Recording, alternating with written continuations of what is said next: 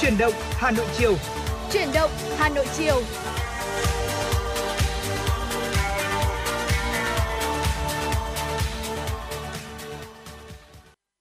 Mến chào quý vị thính giả, nhạc hiệu quen thuộc của truyền động Hà Nội chiều đã vang lên và ngày hôm nay cũng có lẽ là một ngày rất là đặc biệt đấy ạ.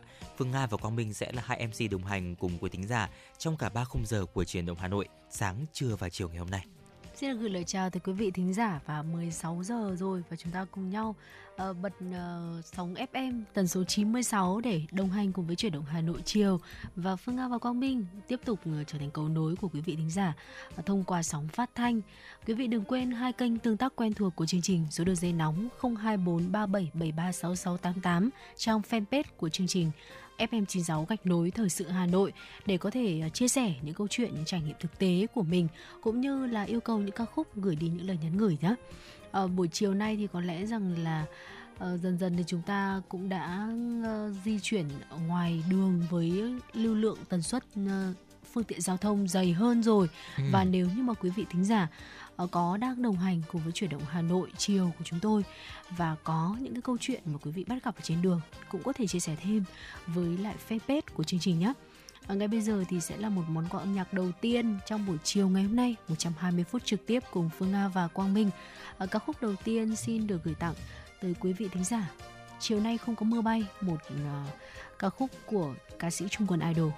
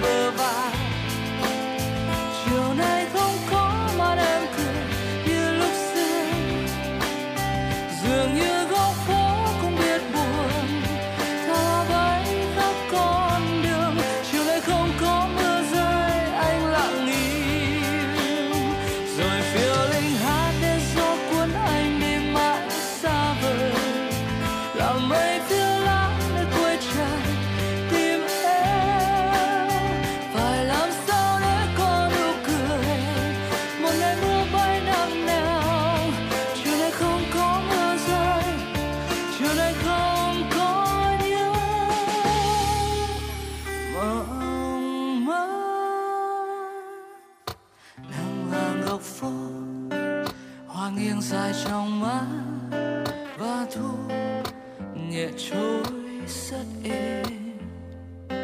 Chiều nay không có mưa bay và anh ngủ quên đã lâu rồi. Ngủ quên trên phố một mình. Mưa là khúc hát, mưa là năm tháng. Còn em là những nhớ mong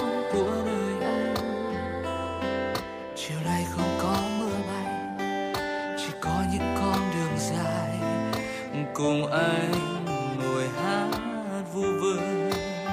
Chiều nay không có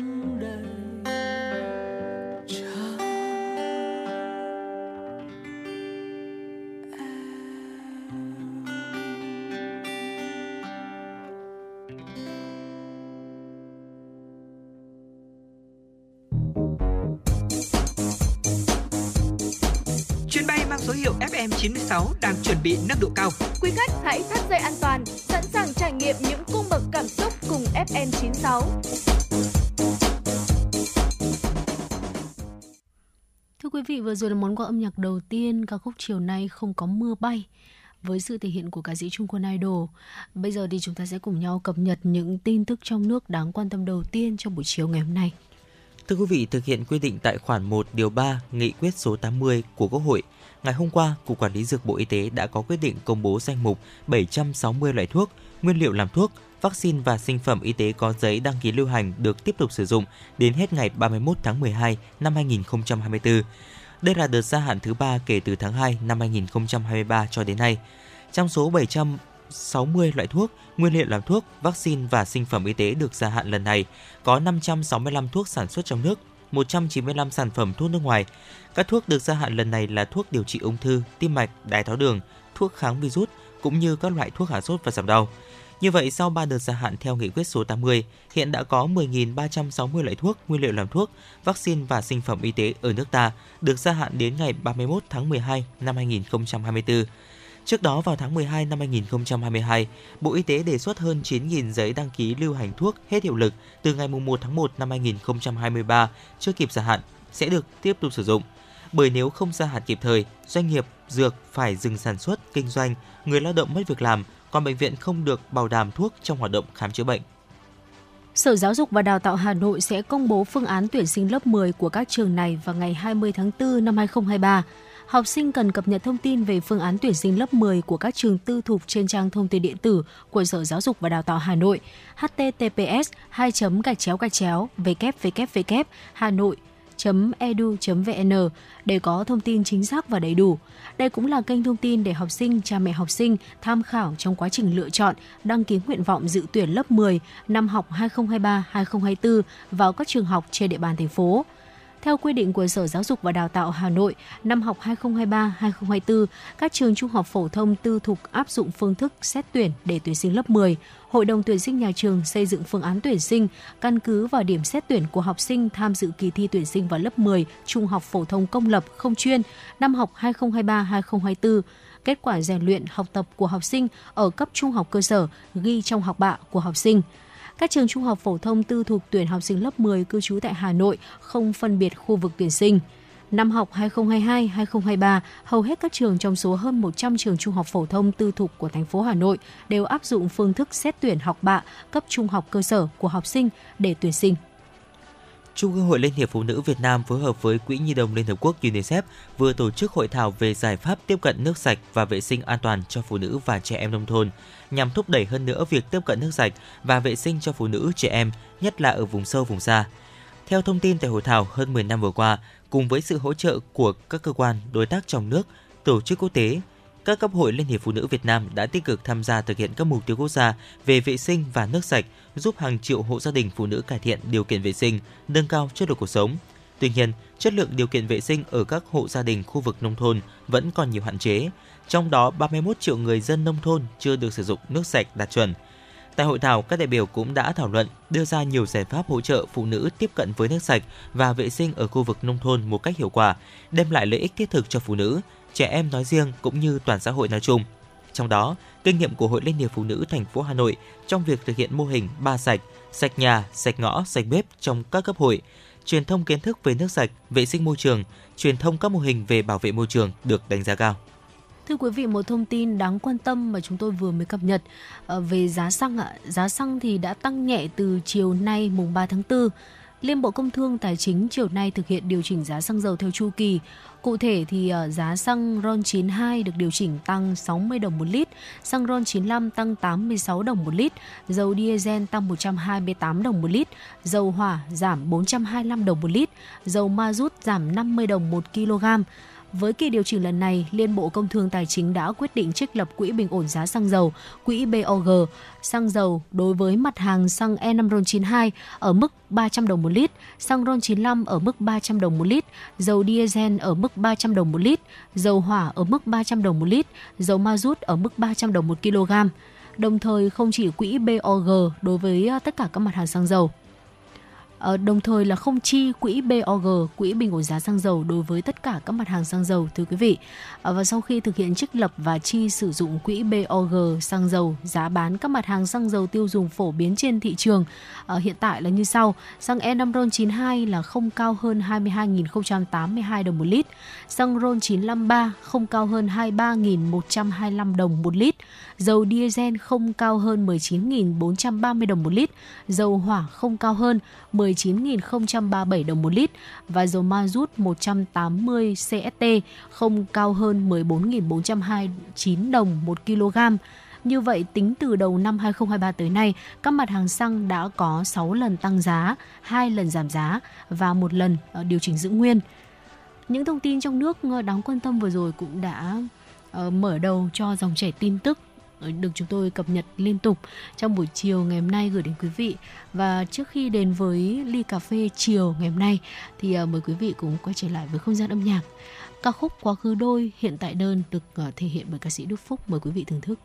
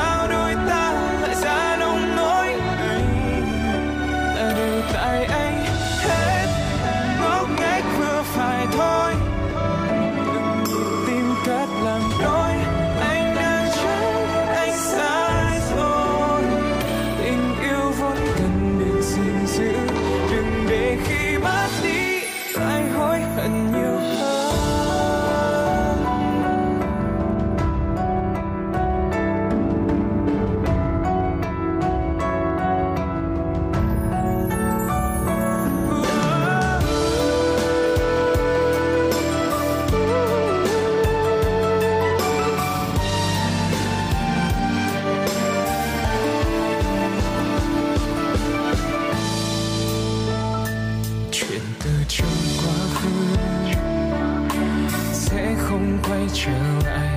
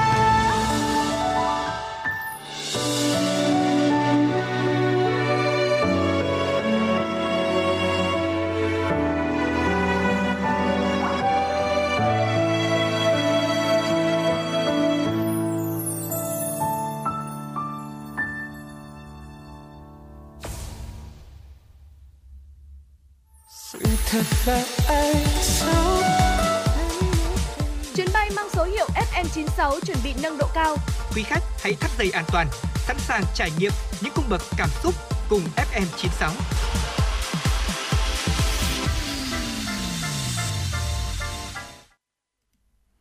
Quý thính giả đang quay trở lại với chuyển động Hà Nội chiều ngày hôm nay cùng với Quang Minh và Phương Nga. À, ngay bây giờ thì à, sẽ là một tách cà phê chiều Quang Minh và Phương Nga muốn gửi đến quý thính giả.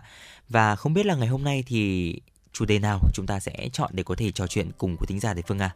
Vâng hôm nay là một ngày thứ hai đầu tuần, Ừ. ờ, một ngày ờ, chúng ta sẽ khởi động tuần làm việc mới cũng như là tuần làm việc đầu tiên của tháng tư và có lẽ là tôi, chúng tôi muốn ờ, lựa chọn một chủ đề nơi công sở sẽ phù hợp nhiều với quý vị thính giả ở trong một cái tuần đầu làm việc trong tháng đầu tiên à trong tháng ờ, tư như thế này um, có nhiều người trẻ thường tâm sự với nhau rằng đấy là không hiểu vì lý do gì ở trong môi trường làm việc. Mình cũng đã cố gắng rất là nhiều. Tuy nhiên lại cảm thấy là chưa đủ gây ấn tượng được với sếp và không không ờ, cảm giác được có sự ghi nhận từ sếp của mình. Tất nhiên một vấn đề nào đó thì cũng sẽ có lý do xuất phát từ cả hai phía. Nhưng ở góc độ của chúng ta nếu như nhìn một cách tích cực và một cách cầu thị thì có thể có những cái nguyên do mà khiến cho bản thân chúng ta tự cảm thấy rằng là tại sao vẫn đã nỗ lực rất là nhiều mọi nhiệm vụ đều đã được hoàn thành đầy đủ nhưng Ừ. mà ờ, sếp vẫn không ấn tượng với chúng ta thì lý do là xuất phát từ chính chúng ta chăng Ờ, và khiến để cho chúng ta trở thành điểm mù trong mắt sếp hay hiểu đơn giản rằng là sếp đang không nhận ra những ờ, nỗ lực cố gắng của chúng ta đều có lý do của nó vậy thì hãy thử cùng ờ, tìm hiểu trong tiểu mục cà phê chiều ngày hôm nay của chúng tôi.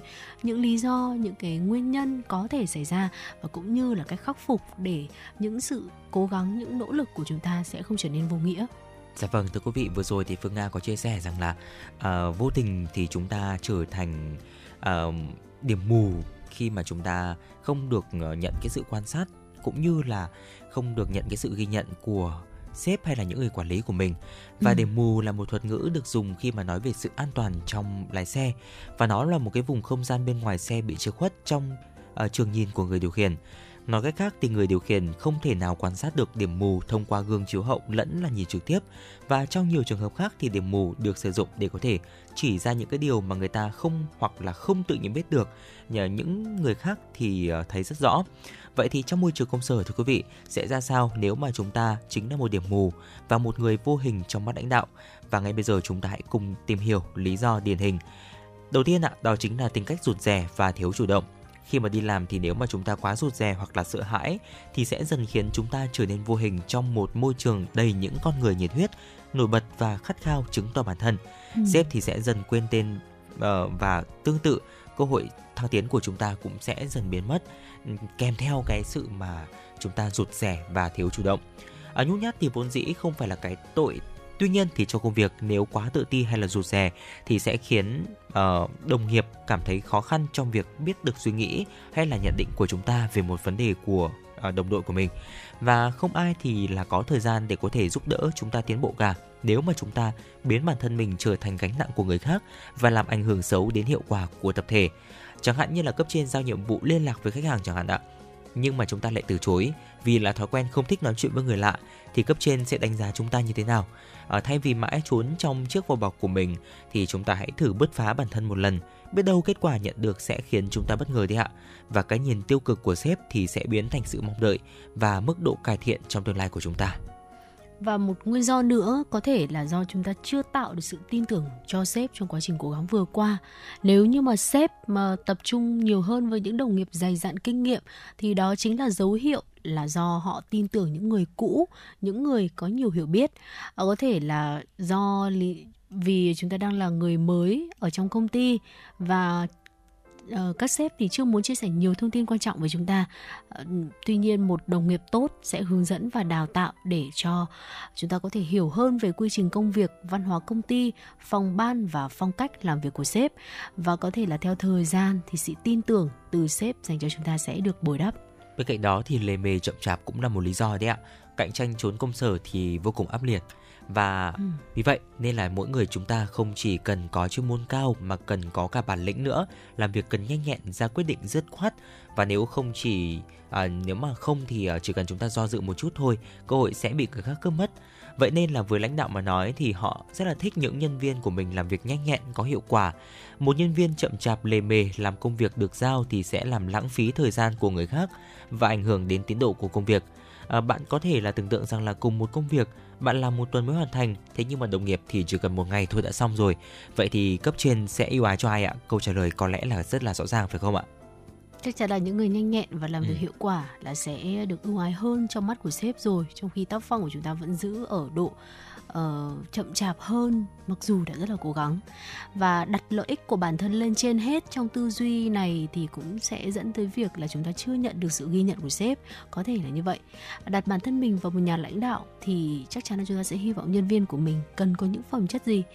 Uh, trung thành chắc là chắn là một trong những cái đáp án rồi. Và tại sao lại có thể khẳng định như vậy? Bởi vì nhân viên có trung thành tín nhiệm với cấp trên thì họ nghiêm túc nghe theo những yêu cầu sắp xếp của uh, người uh, sếp.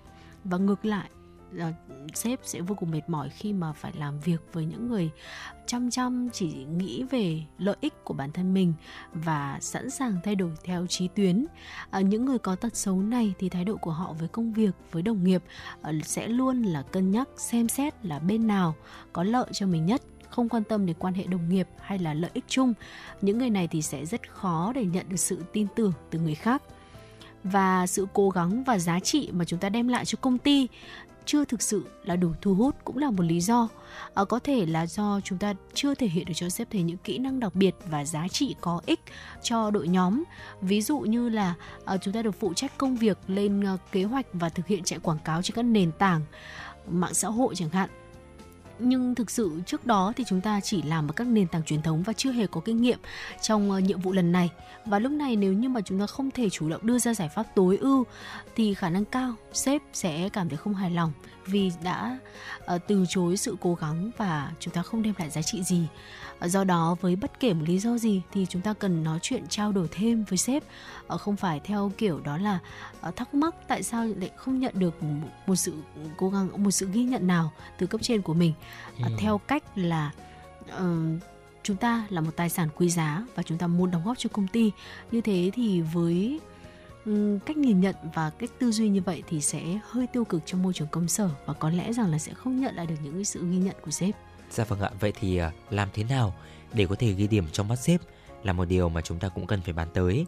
Bất kỳ nhân viên à, nhân viên nào thì cũng muốn ghi điểm với sếp và muốn để lại những ấn tượng trong mắt sếp. Như thế thì không có nghĩa là giả tạo là cố tình tỏ ra trước mặt sếp. Nên nhớ rằng là có những đặc điểm tính cách sếp muốn luôn muốn thấy ở nhân viên của mình. Tuy nhiên thì các vị sếp lại là những người rất tinh tế trong cách nhìn nhận đấy ạ và ít khi là bày tỏ ra ngoài.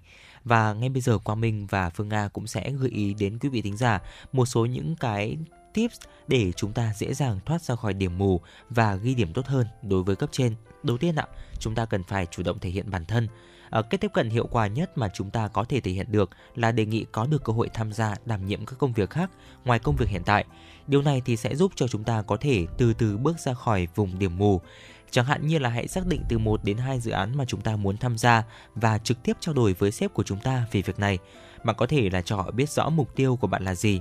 Ví dụ như là bạn muốn có được kinh nghiệm trực tiếp mà bạn có thể là sử dụng để thăng tiến, hay là bạn thậm chí có thể là hỏi trước những đồng nghiệp về dự án đó hoặc là dự án khác trong quá khứ để rút kinh nghiệm. Điều này thì không chỉ làm bạn nhận được sự chú ý từ sếp mà còn ở những đồng nghiệp nữa và đây cũng là một cái cơ hội rất là tuyệt vời để chúng ta có thể chứng minh giá trị mình có thể mang lại và hãy tự mở rộng kiến thức của mình. Ờ, không có một vị cấp trên nào để muốn nhân viên của mình lại cứ dậm chân tại chỗ mãi. Ờ, nhưng mà họ cũng không muốn nhân viên của mình sẽ có thể là quá vượt trội hơn ờ, những cái năng lực, những cái chuyên môn mà họ đang có.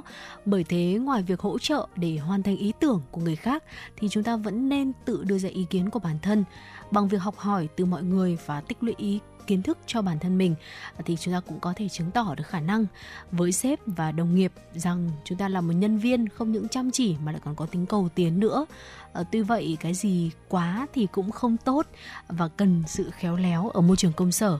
Chúng ta không nên tỏ ra là giỏi giang hơn sếp bởi đơn giản không ờ, đa phần là không một vị sếp nào muốn ờ, nhân viên của mình lại qua mặt mình, đúng không ạ? Dạ vâng, tiếp theo thì chúng ta hãy chủ động để có thể kết nối với sếp thưa quý vị. Nếu bạn không muốn mãi nằm ở điểm mù thì hãy chủ động trong việc kết nối với sếp. À, dù là vấn đề hay là khó khăn cần hỗ trợ, cách tiếp cận tốt nhất vẫn là đề xuất một buổi hẹn trực tiếp.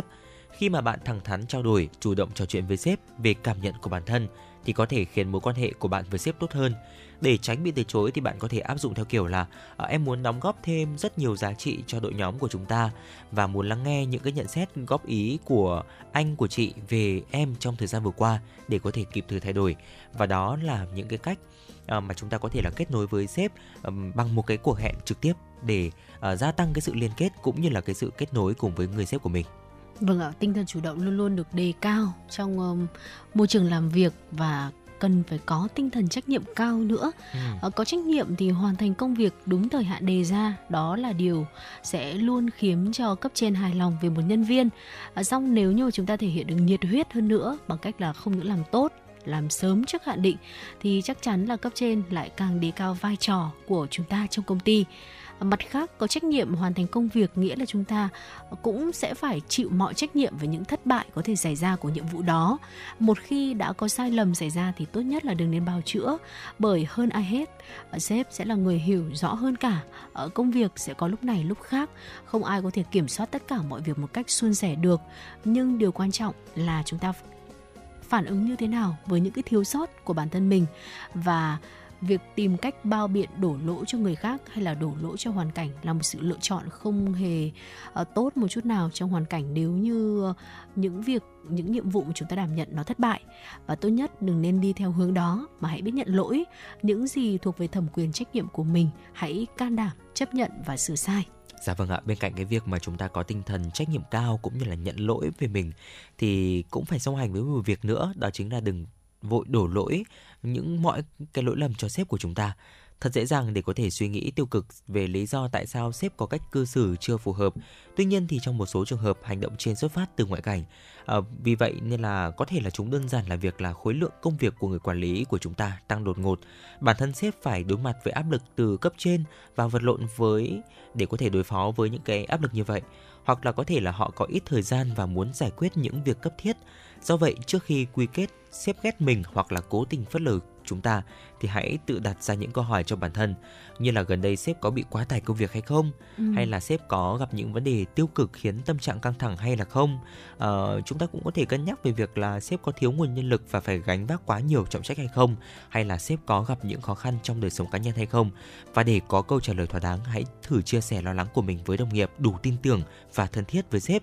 Từ đó thì chúng ta sẽ có thử thấu sự một cái sự thấu hiểu nhất định uh, với người sếp những người quản lý của mình Vâng ạ, rõ ràng là trong môi trường công sở nếu như chúng ta có một kết nối tốt với lại đồng nghiệp này, với lại người quản lý, với lại người cấp trên thì ờ, mỗi ngày đi làm sẽ không phải là một gánh nặng về tâm lý cũng không phải là một uh, gánh nặng về tinh thần cho chúng ta nữa ừ. hãy để môi trường làm việc trở nên thực sự là tích cực và nó vừa là một cái kênh để tạo thu nhập cũng vừa là một cái kênh để chúng ta phát triển học hỏi và và, và tiến xa hơn nữa trên lộ trình sự nghiệp uh, thay vì là dễ dàng đưa ra quyết định sẽ nghỉ việc ở nơi này để tìm một môi trường mới thì hãy thử ờ, nhìn nhận vấn đề một cách kỹ càng hơn ở nhiều góc độ.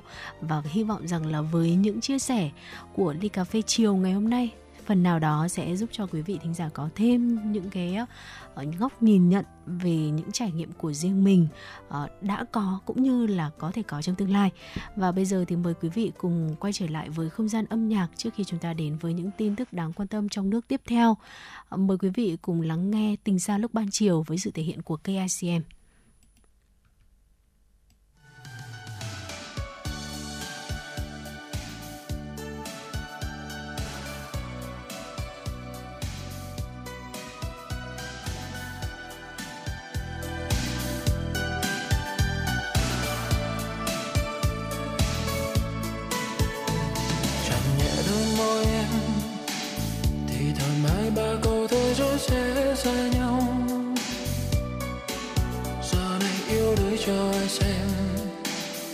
chớp mắt phố xa thiếu vắng ai đó đi màu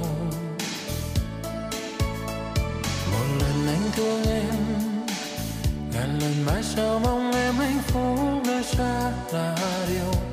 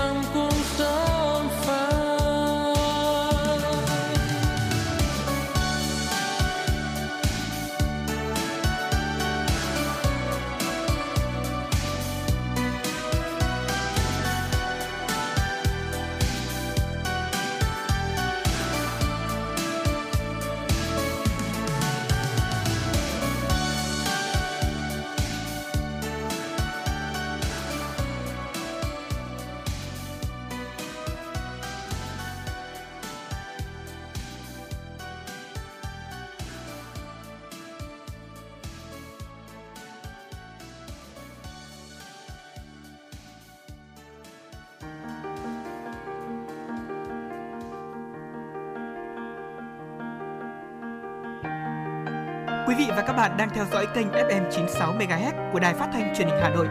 Hãy giữ sóng và tương tác với chúng tôi theo số điện thoại 024 3773 6688. FM 96 đồng hành trên mọi nẻo đường.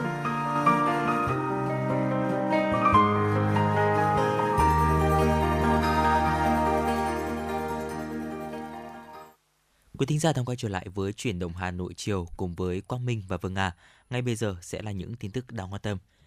Thưa quý vị, sáng nay, hưởng ứng lời kêu gọi của Ủy ban Mặt trời Tổ quốc Việt Nam thành phố Hà Nội, cơ quan Thành ủy Hà Nội đã tổ chức phát động quyên góp ủng hộ Quỹ vì biển đảo Việt Nam năm 2023. Trực tiếp tham gia quyên góp tại buổi lễ có các đồng chí Đinh Tiến Dũng, Ủy viên Bộ Chính trị, Bí thư Thành ủy, Trưởng đoàn đại biểu Quốc hội thành phố, Nguyễn Thị Tuyến, Ủy viên Trung ương Đảng, Phó Bí thư Thường trực Thành ủy, Nguyễn Ngọc Tuấn, Phó Bí thư Thành ủy, Chủ tịch Hội đồng nhân dân thành phố, Nguyễn Văn Phong, Phó Bí thư Thành ủy, đại diện cơ quan Văn phòng Thành ủy, các ban, Đảng Thành ủy. Với tình cảm và trách nhiệm vì biển đảo Tổ quốc, mỗi cán bộ, công chức, viên chức, người lao động cơ quan Thành ủy Hà Nội ủng hộ ít nhất một ngày lương. Trước đó, Ban Thường ủy Xin lỗi quý vị, trước đó Ban Thường trực Ủy ban Mặt trận Tổ quốc Việt Nam thành phố Hà Nội đã ra lời kêu gọi ủng hộ Quỹ vì biển đảo Việt Nam năm 2023 gửi tới các cơ quan, tổ chức, đơn vị, doanh nghiệp và nhân dân thủ đô. Trong lời kêu gọi, Ủy ban Mặt trận Tổ quốc Việt Nam thành phố nêu rõ biển đảo Việt Nam là một phần lãnh thổ liêng thiêng của Tổ quốc mà biết bao thế hệ cha ông đã đổ xương máu để xây dựng, gìn giữ, phát triển và bảo vệ chủ quyền đất nước cho hiện tại và tương lai. Tham gia xây dựng bảo vệ chủ quyền biển đảo là quyền và nghĩa vụ của mỗi người dân Việt Nam. Thời gian ủng hộ là từ ngày 30 tháng 3 đến ngày 30 tháng 6 năm 2023. Số thu ngân sách nhà nước từ hoạt động xuất nhập khẩu tháng 3 năm 2023 đạt 33.476 tỷ đồng. Quý 1 năm nay đạt 91.267 tỷ đồng, đạt 21,5% dự toán, giảm 17% so với cùng kỳ năm 2022. Thông tin trên vừa được Tổng cục Hải quan công bố. Cũng theo cơ quan này, trong tháng 3, tổng giá trị ờ, xuất nhập khẩu hàng hóa của Việt Nam đạt 58,49 tỷ đô la Mỹ, tăng 18,6% so với tháng trước. Trong đó, trị giá xuất khẩu ước đạt 29,57 tỷ đô la Mỹ, tăng 13,5% so với tháng trước và trị giá nhập khẩu ước đạt 28,92 tỷ đô la Mỹ, tăng 24,4% so với tháng trước. Lũy kế 3 tháng năm 2023, tổng giá trị xuất nhập khẩu hàng hóa của Việt Nam đạt 154,27 tỷ đô la Mỹ, giảm 13,3% so với cùng kỳ năm 2022. Trong đó, trị giá xuất khẩu ước đạt 79,17 tỷ đô la Mỹ, giảm 11,9% so với cùng kỳ năm 2022 và trị giá nhập khẩu ước đạt 75,1 tỷ đô la Mỹ, giảm 14,7% so với cùng kỳ năm 2022 cán cân thương mại hàng hóa của Việt Nam trong tháng 3 năm 2023 thặng dư 645 triệu đô la Mỹ. Như vậy, lũy kế 3 tháng đầu năm 2023, cả nước thặng dư 4,07 tỷ đô la Mỹ. Thông tin về công tác chống buôn lậu gian lận thương mại, ngày 4 tháng 3, Tổng cục Hải quan cho biết, tình hình buôn lậu gian lận thương mại vẫn diễn biến phức tạp. Tại các cửa khẩu biên giới phía Bắc, cơ quan hải quan đã phát hiện các vụ việc vi phạm liên quan đến buôn lậu, gian lận thương mại, tập trung vào một số hành vi như không khai báo, khai hải quan không đúng với thực tế hàng hóa, che giấu nguồn gốc, tuyến đường của lô hàng, nhập khẩu hàng hóa không đáp ứng điều kiện tiêu chuẩn, quy chuẩn. Từ ngày 16 tháng 2 đến ngày 15 tháng 3 năm 2023, toàn ngành hải quan đã phát hiện, bắt giữ và xử lý 1.712 vụ việc vi phạm pháp luật hải quan. Trị giá hàng hóa vi phạm ước tính 480,3 tỷ đồng. Cơ quan hải quan đã khởi tố 2 vụ và chuyển cơ quan khác kiến nghị khởi tố 6 vụ. Số tiền thu nộp ngân sách nhà nước 21,7 tỷ đồng, lũy kế từ ngày 16 tháng 12 năm 2022 đến ngày 15 tháng 3 năm 2023, toàn ngành hải quan đã phát hiện, bắt giữ và xử lý 3.657 vụ việc vi phạm pháp luật hải quan. Trị giá hàng hóa vi phạm ước tính 1.004,821 tỷ đồng. Cơ quan hải quan đã khởi tố 5 vụ và chuyển cơ quan khác kiến nghị khởi tố 18 vụ. Số tiền thu nộp ngân sách nhà nước là 179,196 tỷ đồng. Về kết quả công tác đấu tranh phòng chống ma túy, từ ngày 16 tháng 12 năm 2022 đến ngày 15 tháng 3 năm 2023, ngành hải quan đã chủ trì phối hợp với các lực lượng công an, bộ đội biên phòng phát hiện, bắt giữ 38 vụ trên 55 đối tượng. Trong đó, cơ quan hải quan chủ trì 20 vụ. Tăng vật thu được bao gồm 30,4 kg heroin, 4,5 kg cần sa, 11,5 kg cocaine và 11,3 kg methamphetamine. Đó là những tin tức đáng quan tâm trong nước tiếp theo chúng tôi gửi đến quý vị. Ờ, và cùng chuyển sang một tiểu mục nhỏ khác của chương trình chuyển động Hà Nội chiều nay, tiểu mục khám phá văn hóa. Ờ, thưa quý vị thính giả, hôm nay thì đã là mùng 3 tháng 4 và theo như uh, thời gian lịch năm nay thì ngày mùng 5 tháng 4 tức là vào thứ tư sẽ là bắt đầu uh, tiết thanh minh của năm 2023 và có lẽ rằng là với nhiều người dân Việt Nam chúng ta thì uh, rất nhiều người đã biết được rằng là với đạo lý uống nước nhớ nguồn thì từ xa xưa Tết Thanh Minh đã trở thành một lễ hội quan trọng thiêng liêng và đi sâu vào tiềm thức của biết bao người Việt Nam trong và ngoài nước. Ngày hôm nay thì chúng tôi cũng xin được chia sẻ thêm với quý vị trong tiểu mục khám phá văn hóa về mâm lễ cúng Tết Thanh Minh sẽ cần những gì và chúng ta cùng tìm hiểu sâu hơn về à, một dịp lễ Tết quan trọng này của người Việt Nam. Dạ vâng thưa quý vị, Thanh Minh tuy không phải là một cái Tết lớn thế nhưng lại gắn liền với đạo đức, với bổn phận của con người Việt Nam. Bổn phận của con cháu tưởng nhớ công lao của tổ phụ, những người uh, của những người đi trước và đây chính là ngày rỗ chung để có thể là mọi người có dịp báo hiếu, trả nghĩa, gọi là đền ơn, uh, đáp nghĩa những cái phần ơn sinh thành tạo dựng của tổ tiên. Một năm thì có 24 tiết khí và tiết thanh minh là tiết khí thứ năm. Tiết thanh minh năm nay, năm 2023 bắt đầu vào ngày thứ tư, ngày mùng 5 tháng 4 sau tiết xuân phân và kết thúc vào ngày 20 tháng 4. Ngày 21 tháng 4 thì đã bắt đầu tiết cấp vũ rồi và ngày đầu tiên trong tiết thanh minh được gọi là ngày Tết Thanh Minh. Trong ngày này thì người dân thường làm mâm cúng dâng lên bàn thờ gia tiên và đi tảo mộ. Bởi vậy, ngày Tết Thanh Minh thường có hai phần lễ cần chuẩn bị. Ở phong tục làm cỏ, các phần mộ, có nghĩa là lễ tảo mộ đi ạ. Sửa sang, thắp hương, đặt hoa quả thành kính tưởng nhớ ông bà tổ tiên là những hoạt động không thể thiếu trong ngày lễ quan trọng này. Và mâm cúng thanh minh ngoài mộ thì uh, sẽ cần những gì? Mỗi gia đình có quan niệm và điều kiện khác nhau khi làm mâm cúng Tết Thanh Minh. Vì vậy người thân sẽ chuẩn bị lễ chay hoặc lễ mặn tùy theo phong tục tôn giáo hay là sở thích riêng của gia đình mình. À, thông thường lễ chay được ưa chuộng hơn vì mang đến một cảm giác gọn gàng, thanh tịnh với những món như là xôi chè, hoa quả, bánh trái, gạo muối, trầu cau và tiền vàng. Tuy nhiên lễ mặn cũng được nhiều người chuẩn bị chu đáo và có thêm à, chân giò, gà luộc, những món xào hay là nem rán tùy theo thời gian cũng như là điều kiện của gia chủ. Dạ vâng, vừa rồi thì Phương Nga vừa chia sẻ mâm cúng thanh minh ngoài ở mộ phần của gia tiên của chúng ta. Tiếp theo thì chúng ta cùng nhau tìm hiểu mâm cúng thanh minh tại nhà. Mâm cúng dâng tại bàn thờ tại nhà thì cũng không quá cầu kỳ và phức tạp. Lễ vật phụ thuộc vào điều kiện của mỗi gia đình hoặc là phong tục văn hóa của mỗi nơi. Tuy nhiên thì mâm cúng ngày Tết Thanh Minh cũng không uh, cũng sẽ đủ những cái món như là gà luộc, xôi đỗ, canh măng miến, đĩa rau xào, nem rán. Ngoài ra thì lễ cúng không thể thiếu được trái cây, hoa tươi, trầu cau và một ít vàng mã. Hiện tại thì uh, cuộc sống hiện đại cũng có rất là nhiều gia đình không làm mâm cúng thanh minh nữa. Trong ngày này thì ngoài việc tảo mộ, dọn dẹp bàn thờ, họ chỉ thắp hương với hoa quả tươi, trà và bánh kẹo để có thể bày tỏ sự thảo kính với tổ tiên. Trong dân gian thì cũng có nhiều quan điểm cho rằng một số kiêng kỵ nhất định về các loại hoa quả mang dâng cúng khi đi tả mộ hoặc là ở uh, dâng cúng tại nhà. Chẳng hạn như là các loại quả nhiều hạt hoặc là uh, những cái loại uh, ngụ ý sinh sôi trường thọ như là lựu, nho hoặc là đào. Tuy nhiên thì đây chỉ là quan niệm dân gian mà thôi. Khi mang đồ dâng cúng thì có thể là cúng loại quả khi mà người thân còn sống thích ăn Trước khi cúng thì cần dọn dẹp nhà cửa cho gọn gàng và sạch sẽ, lau sạch bàn thờ gia tiên. Người cúng phải mặc quần áo sạch sẽ, chỉnh tề rồi lên hương, vái lại tổ tiên và đọc văn khấn. Khi một tuần hương đã cháy hết thì gia đình có thể là hóa vàng và xin thụ hưởng lộc thưa quý vị. Vâng ạ, đó là những chia sẻ của chúng tôi trong tiểu mục khám phá văn hóa ngày hôm nay về ờ, mâm lễ cúng Tết Thanh Minh và chỉ hai ngày nữa thôi là sẽ bắt đầu ờ, tiết thanh minh của năm nay rồi và có lẽ rằng là thông tin này hy vọng sẽ hữu ích ừ, thêm cho quý vị thính giả chúng ta quan tâm tới nội dung này. Và bây giờ thì mời quý vị cùng thư giãn trong giây lát với giai điệu ca khúc tiếp theo chúng tôi gửi tặng.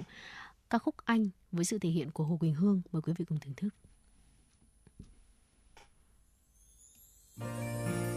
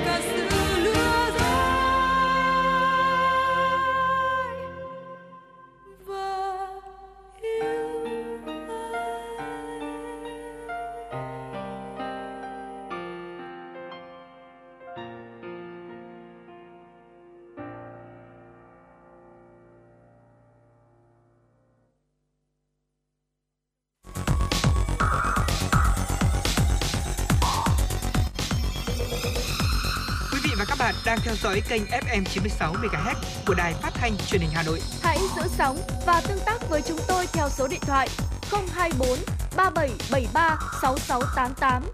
FM 96 đồng hành trên mọi nẻo đường. Quý thính giả đang quay trở lại với chuyển động Hà Nội chiều. Ngay bây giờ sẽ là những tin tức quốc tế đáng quan tâm. Thưa quý vị, lạm phát cơ bản của khu vực đồng tiền chung châu Âu Eurozone trong tháng 3 đã tăng lên mức cao chưa từng thấy là 5,7% từ mức 5,6% được ghi nhận trong tháng 2. Đây là số liệu sơ bộ từ cơ quan thống kê châu Âu Eurostat công bố. Mức lạm phát nói trên không bao gồm giá thực phẩm, thuốc lá và đồ uống có cồn ở các quốc gia dùng chung đồng tiền Eurozone và đắt hơn 15,4% trong tháng 3 so với cùng kỳ năm trước, đồng thời cao hơn so với mức tăng 15% vào tháng 2 hàng năm. Trong khi đó, lạm phát lõi, lạm phát cơ bản ở mức 6,9% trong tháng 3 so với mức 8,5% vào tháng 2. Sự suy giảm này được cho là do lạm phát năng lượng hàng năm giảm từ 13,7% xuống 0,9%. Các nhà phân tích kỳ vọng Ngân hàng Trung ương châu Âu ECB sẽ tiếp tục chu kỳ tăng lãi suất bắt đầu từ tháng 7 năm 2022 trong nỗ lực kiềm chế lạm phát. Vào tháng 3, ECB đã tăng lãi suất cơ bản thêm 15, xin lỗi quý vị, thêm 50 điểm cơ bản, đưa mức chuẩn lên 3%. Khu vực thủ đô Tokyo của Nhật Bản dự kiến sẽ duy trì cơ chế tiết kiệm điện vào mùa hè tới nhằm ứng phó với nguy cơ thiếu điện. Theo Bộ Kinh tế, Thương mại và Công nghiệp Nhật Bản, tỷ lệ công suất điện dự phòng ở khu vực thủ đô có thể giảm xuống mức thấp nhất 3% để duy trì nguồn cung ổn định nếu khu vực do công ty điện lực Tokyo cung cấp này trải qua đợt nắng nóng nhất trong vòng một thập kỷ vào tháng 7 tới. Ngay cả khi hiện tượng thời tiết khắc nghiệt này kéo dài, các công ty điện lực ở những địa điểm khác cũng được dự báo sẽ có tỷ lệ công suất điện dự phòng ở mức hơn 3%. Dựa trên những kế hoạch về nguồn cung của các công ty điện lực, ước tính tỷ lệ công suất điện dự phòng tại khu vực Tokyo sẽ được cải thiện, tăng lên mức 3,9% vào tháng 8 tới và lên mức 4,6% vào tháng 1 năm 2024 đối với khu vực này cũng như các vùng ở miền Bắc Nhật Bản, trong đó có Hokkaido. Dự báo cho thấy Nhật Bản có thể trải qua đợt nắng nóng nhất trong vòng một thập kỷ vào tháng 7 tới. Nghiên cứu mới cho thấy tình trạng béo phì trong quân đội Mỹ gia tăng trong thời kỳ đại dịch. Chỉ riêng trong lực lượng lục quân, gần 10.000 binh sĩ tại ngũ đã mắc bệnh béo phì từ tháng 2 năm 2019 đến tháng 6 năm 2021, đẩy tỷ lệ này lên gần 1 phần tư số quân được nghiên cứu. Sự gia tăng cũng được nhìn thấy trong lực lượng hải quân và thủy quân lục chiến Mỹ. Những đợt phong tỏa kéo dài do Covid-19, tình trạng căng thẳng tâm lý, các bài tập luyện chung bị cắt giảm và hàng giờ vùi mặt vào máy tính đã khiến các binh sĩ Mỹ tiêu thụ nhiều thực phẩm thiếu lành mạnh và mất đi động lực tự rèn luyện sức khỏe. Các nhà nghiên cứu cho biết các binh sĩ cần nỗ lực luyện tập và thay đổi chế độ sinh hoạt, ăn uống để trở lại trạng thái khỏe mạnh. Những quân nhân thừa cân và béo phì có nhiều khả năng bị thương hơn và ít có khả năng chịu đựng trước những yêu cầu về thể chất trong nghề nghiệp. Nghiên cứu liên bang chỉ ra rằng quân đội mất hơn 650.000 ngày làm việc mỗi năm vì trọng lượng tăng thêm và chi phí y tế liên quan đến béo phì vượt quá 1,5 tỷ đô la Mỹ một năm. Từ đầu tháng 4, Nhật Bản đã ban hành luật giao thông đường bộ sửa đổi cho phép vận hành xe tự hành cấp độ 4 trên đường. Đến năm 2025, Nhật Bản dự kiến giới thiệu dịch vụ vận tải tự lái tại khoảng 50 địa điểm trên toàn quốc và nghiên cứu đưa vào sử dụng cho các phương tiện giao thông công cộng. Theo phân loại của Nhật Bản, xe tự hành ở cấp độ 4 có thể vận hành không người lái trên các tuyến đường đã thiết lập. Hệ thống sẽ tự đưa ra các quyết định và thực hiện các thao tác ngay cả trong trường hợp khẩn cấp. Trước đó, Nhật Bản đã cấp phép lưu thông cho xe tự hành cấp độ 3. Ở cấp độ này, hệ thống sẽ lái xe trong phần lớn thời gian, nhưng người lái xe sẽ thực hiện các hành động cần thiết trong trường hợp khẩn cấp. Theo luật mới, các nhà cung cấp dịch vụ xe tự hành phải nộp kế hoạch hoạt động cho Ủy ban An toàn Công cộng của Cảnh sát tỉnh. Chính phủ Nhật Bản đặt mục tiêu đưa các loại dịch vụ sử dụng xe không người lái được giám sát từ xa trở thành các phương tiện giao thông cho người già ở những khu vực thưa dân cư. Một số địa phương sẽ tiến hành sử dụng thí điểm để đánh giá nhu cầu sử dụng thực tế của loại xe này. Thông tin dự báo nắng nóng ở khu vực phía Tây Bắc Bộ, Bắc và Trung Trung Bộ chúng tôi vừa cập nhật từ Trung tâm Dự báo Khí tượng Thủy văn thưa quý vị. Dạ. Thưa quý vị, ở trong 24 giờ vừa qua, khu vực vùng núi Bắc và Trung Trung Bộ đã có nắng nóng với nhiệt độ cao nhất lúc 13 giờ ngày hôm nay ngày 3 tháng 4, phổ biến từ 35 đến 37 độ C, độ ẩm tương đối thấp nhất từ 40 đến 60 độ C. Dự báo diễn biến nắng nóng trong 24 giờ đến 48 giờ tới. Khu vực phía Tây Bắc Bộ, Bắc và Trung Trung Bộ có nắng nóng, có nơi nắng nóng gay gắt với nhiệt độ cao nhất phổ biến từ 35 đến 38 độ C, có nơi trên 38 độ C. Độ ẩm tương đối thấp nhất từ 35 đến 55 độ C. Khu vực phía Đông Bắc Bộ, khu vực từ Bình Định đến Phú Yên có nắng nóng cục bộ với nhiệt độ cao nhất phổ biến từ 34 đến 36 độ, có nơi trên 36 độ. Độ ẩm tương đối thấp nhất từ 40 đến 55 độ C.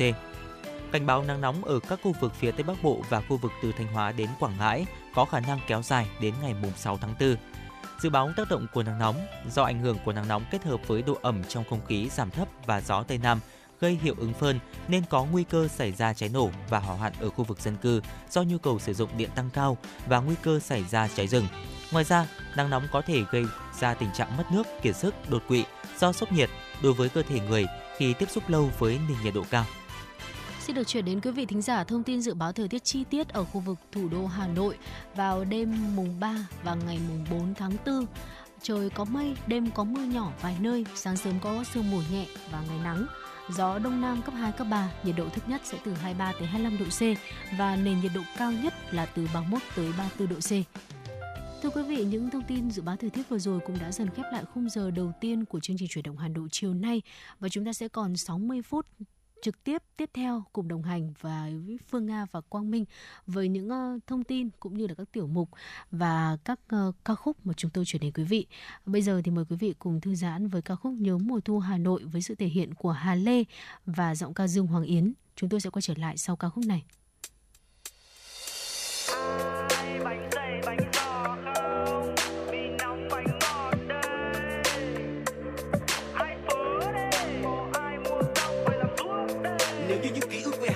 Thuốc C tôi sẽ rít một hơi thật sâu và để nó chuốc về. Cho tôi về và nghe lại tiếng tàu điện len keng. Đu một mạch lên bờ, hồ tây phố chắc tiền làm quay kem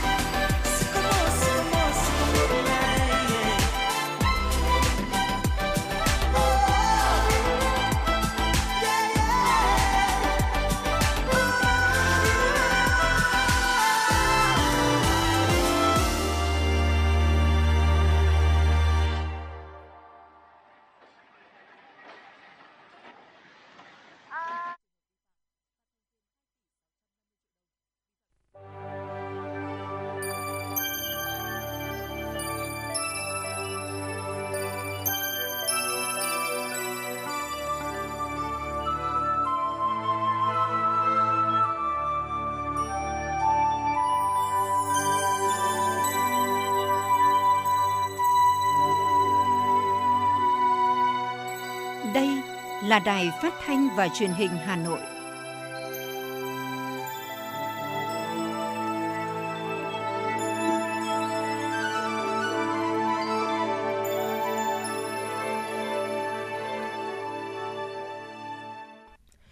Quý vị và các bạn thân mến, bây giờ là 17 giờ ngày mùng 3 tháng 4 năm 2023. Chương trình truyền động Hà Nội chiều của chúng tôi đang được phát trực tiếp trên tần số FM 96 MHz của Đài Phát thanh Truyền hình Hà Nội. Chương trình cũng đang được phát sóng trực tuyến trên website hanoionline.vn. Tiếp theo chương trình là những tin tức đáng quan tâm. Thưa quý vị, Thủ tướng Chính phủ Phạm Minh Chính vừa ký ban hành công điện số 194 tập trung tháo gỡ vướng mắc về đất đai, vật liệu xây dựng để triển khai thực hiện các dự án đầu tư xây dựng đường bộ cao tốc và bất động sản. Theo công điện, thời gian qua, Chính phủ, Thủ tướng Chính phủ đã có rất nhiều chỉ đạo quyết liệt để tháo gỡ khó khăn trong thực hiện các dự án đầu tư, xây dựng nhà ở xã hội, nhà ở lưu trú cho công nhân, thúc đẩy giải quyết các vướng mắc liên quan đến khai thác, cung ứng vật liệu xây dựng cho các dự án đầu tư xây dựng đường bộ cao tốc các địa phương như Hà Nội, thành phố Hồ Chí Minh đã có các giải pháp thúc đẩy quyết liệt.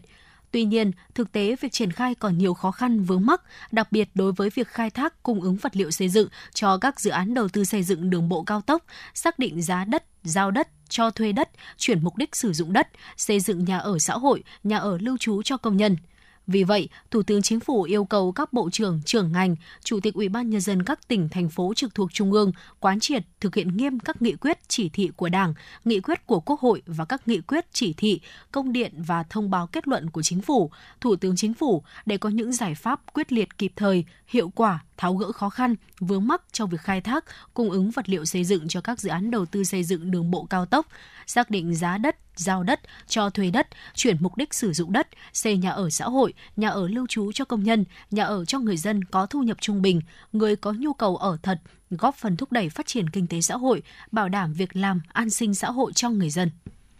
Ban tuyên giáo Thành ủy Hà Nội đã ban hành kế hoạch số 95 về việc triển khai thực hiện giải báo chí về phát triển văn hóa và xây dựng người Hà Nội thanh lịch văn minh lần thứ 6 năm 2023. Kế hoạch nêu rõ mục đích tuyên truyền sâu rộng về giải, tạo hiệu ứng lan tỏa trong các cơ quan báo chí và xã hội, động viên khuyến khích phóng viên, biên tập viên các cơ quan báo chí, cán bộ, đảng viên và nhân dân tích cực tham gia, hưởng ứng và có nhiều tác phẩm xuất sắc tham dự giải. Đồng thời lựa chọn được những tác phẩm báo chí xuất sắc các tập thể cá nhân tiêu biểu có nhiều đóng góp trong hoạt động tuyên truyền, phát triển văn hóa và xây dựng người Hà Nội thanh lịch văn minh để tôn vinh và trao giải. Việc tổ chức thực hiện giải báo chí về phát triển văn hóa và xây dựng người Hà Nội thanh lịch văn minh lần thứ 6 năm 2023 cần bảo đảm chất lượng, hiệu quả và tiến độ đã đề ra. Thiết thực kỷ niệm 69 năm ngày giải phóng thủ đô, Giải báo chí về phát triển văn hóa và xây dựng người Hà Nội thanh lịch văn minh lần thứ 6 năm 2023 do Ban tuyên giáo Thành ủy chủ trì phối hợp với các đơn vị liên quan tổ chức thực hiện. Trong đó, Hội Nhà báo Hà Nội chủ động đôn đốc, tiếp nhận, phân loại, tổng hợp danh sách tác phẩm báo chí tham dự giải. Thời hạn cuối cùng nhận tác phẩm là ngày 11 tháng 8 năm 2023. Ủy ban nhân dân thành phố thành lập hai đoàn liên ngành kiểm tra công tác quản lý nhà nước và việc chấp hành, thực hiện các quy định của pháp luật về an toàn, vệ sinh lao động, phòng chống cháy nổ tại 40 đơn vị doanh nghiệp, công trình xây dựng trên địa bàn thành phố. Đây là nội dung quyết định số 1794 của Ủy ban nhân dân thành phố Hà Nội về thành lập đoàn kiểm tra thực hiện các quy định của pháp luật về công tác an toàn, vệ sinh lao động, phòng chống cháy nổ. Đoàn kiểm tra số 1 do Phó Giám đốc Sở Lao động Thương binh và Xã hội Hà Nội Nguyễn Tây Nam làm trưởng đoàn. Đoàn kiểm tra số 2 do Phó Chủ tịch Liên đoàn Lao động thành phố Hà Nội Lê Đình Hùng làm trưởng đoàn. Thành viên đoàn kiểm tra gồm đại diện các sở ngành thành phố. Thời kỳ kiểm tra từ tháng 1 năm 2022 đến thời điểm kiểm tra, các đoàn có nhiệm vụ kiểm tra kết luận việc chấp hành các quy định của pháp luật về an toàn, vệ sinh lao động, phòng chống cháy nổ của doanh nghiệp, công trình xây dựng, xử lý vi phạm và kiến nghị sửa đổi, bãi bỏ những văn bản trái quy định của pháp luật nếu có. Các đơn vị được kiểm tra có trách nhiệm báo cáo bằng văn bản và cung cấp các hồ sơ, tài liệu, thông tin theo yêu cầu của đoàn kiểm tra, chịu trách nhiệm về tính chính xác của thông tin, tài liệu cung cấp. Theo Sở Nông nghiệp và Phát triển Nông thôn Hà Nội, vụ xuân 2023, các huyện thị xã trên địa bàn thành phố đã tích cực triển khai mô hình trình diễn gieo xạ, phun thuốc bảo vệ thực vật trên cây trồng bằng máy bay không người lái. Tại thị xã Sơn Tây, các huyện Thạch Thất, Mỹ Đức, công ty cổ phần Nicotech Hà Nội đã giới thiệu cho bà con nông dân thiết bị bay không người lái 3 trong 1 dùng để gieo giống, giải phân và phun thuốc bảo vệ thực vật trong sản xuất nông nghiệp – với hệ thống điều khiển từ xa, người vận hành máy bay không người lái chỉ cần đứng tại một địa hình tốt là có thể thực hiện được các thao tác vận hành thiết bị. Hệ thống radar có các chức năng tự động vượt qua chướng ngại vật và mô phỏng mặt đất để hoàn toàn đảm bảo trong quá trình vận hành. Đối với giải giống, mỗi giờ có thể giải được từ 3 đến 4 hecta trong điều kiện thời tiết tốt và độ thuần đồng ruộng cao. Tương tự, với thuốc bảo vệ thực vật, mỗi ngày máy phun được từ 30 hecta đến 40 hecta Ngoài ra, khi xạ bằng máy bay không người lái, độ bao phủ đều hơn, mật độ nảy mầm cũng hiệu quả hơn so với xạ tay. Trong lĩnh vực bảo vệ thực vật, ứng dụng máy bay không người lái để phun thuốc bảo vệ thực vật sẽ tiết kiệm được chi phí lao động, giảm lượng thuốc sử dụng và bảo vệ sức khỏe cho nông dân. Theo bạn, thứ gì tạo nên sự tự tin cho chúng ta khi nói chuyện? Cách ăn nói hay là ngôn ngữ cơ thể? Với tôi, đó là nụ cười. Cảm ơn các bác sĩ của nhà khoa Quang Hưng đã giúp tôi có được bí quyết chinh phục người mình thích. Một nụ cười tự nhiên và rạng rỡ. Thật chẳng ngờ, nhà khoa Quang Hưng đã giúp tôi hoàn thiện mình, trở nên tự tin hơn mỗi khi giao tiếp với đối tác, khách hàng với một nụ cười đầy rạng rỡ và thu hút. Nhà khoa Quang Hưng đã tiếp thêm tự tin cho những nụ cười thêm tươi. Sứ mệnh tiếp thêm tự tin cho nụ cười. Nhà khoa Quang Hưng tin cậy điểm 10 Thay đổi bản thân, nâng tầm giá trị mỗi người. Tới ngay nhà khoa Quang Hưng đây. Tư vấn, chăm sóc tận tình. Y bác sĩ chuyên môn cao thấu hiểu tâm tình. Thiết bị hiện đại, phục vụ hết mình. Tới ngay nhà khoa Quang Hưng để tự tin là chính mình. Hiện nay, Nha khoa Quang Hưng đang có chương trình thăm khám và điều trị miễn phí các bệnh răng miệng cho trẻ em dưới 12 tuổi. Hãy ghé ngay Nha khoa Quang Hưng tại số 4 lô A32, cổng chào khu đô thị Gelesimco A, An Khánh, Hoài Đức, Hà Nội hoặc số 150 Phan Đình Phùng, thị trấn Phùng hay ngã ba chợ Tân Lập, Đan Phượng. Chi tiết liên hệ 024 777 06699 hoặc truy cập website nha khoa quang hưng.com. mang số hiệu FM96 đang chuẩn bị nâng độ cao. Quý khách hãy thắt dây an toàn, sẵn sàng trải nghiệm những cung bậc cảm xúc cùng FN96.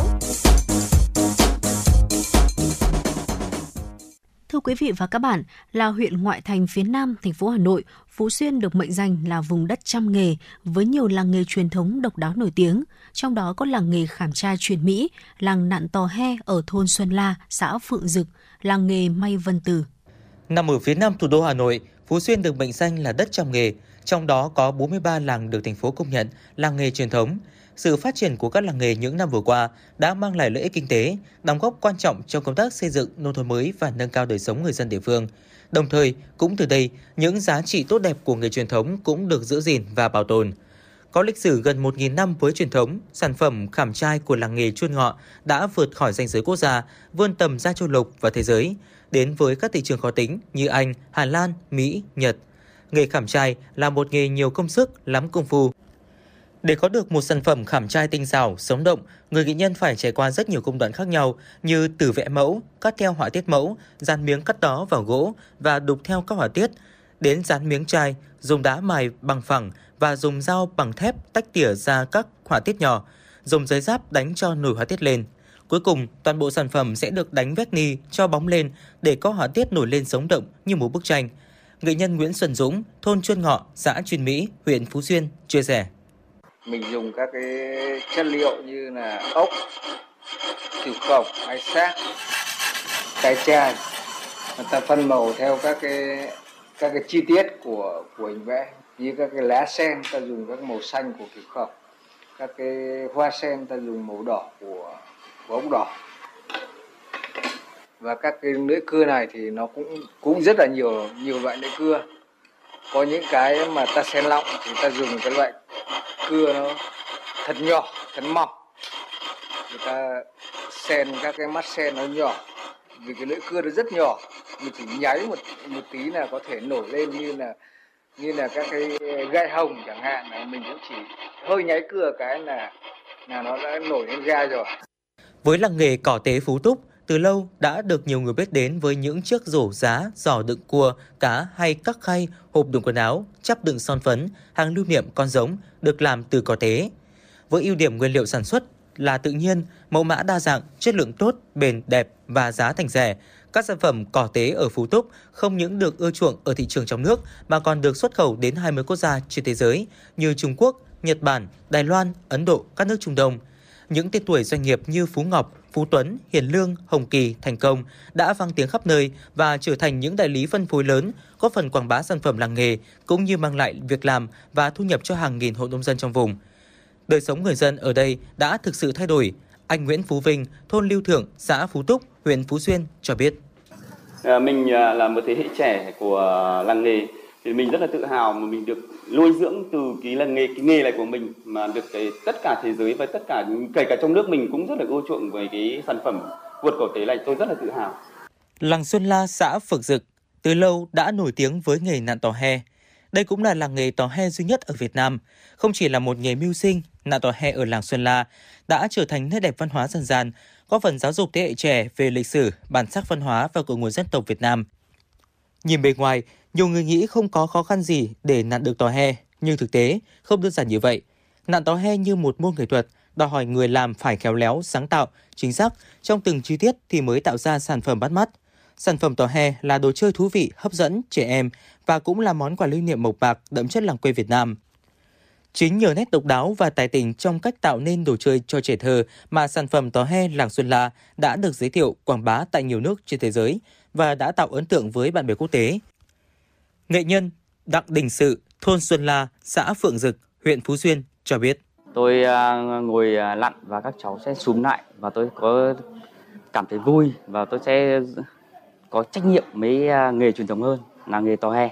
Đây chỉ là ba trong số hơn 100 làng nghề của huyện Phú Xuyên đang phát triển mạnh mẽ. Theo thống kê của huyện Phú Xuyên cho thấy, trên địa bàn huyện có 154 làng cụm dân cư làm nghề chiếm 1% với 78 làng nghề được duy trì và phát triển cho đến nay. Trong đó có 9 làng khảm trai, 10 làng đan cỏ tế, 10 làng sản xuất đồ mộc, 12 làng may mặc và làm giày. Toàn hiện có 22.400 hộ sản xuất tiểu thủ công nghiệp, chiếm 39%, số lao động sản xuất tiểu thủ công nghiệp là 41.000 người, chiếm 40%. Thu nhập từ làng nghề đạt gần 5.000 tỷ đồng mỗi năm.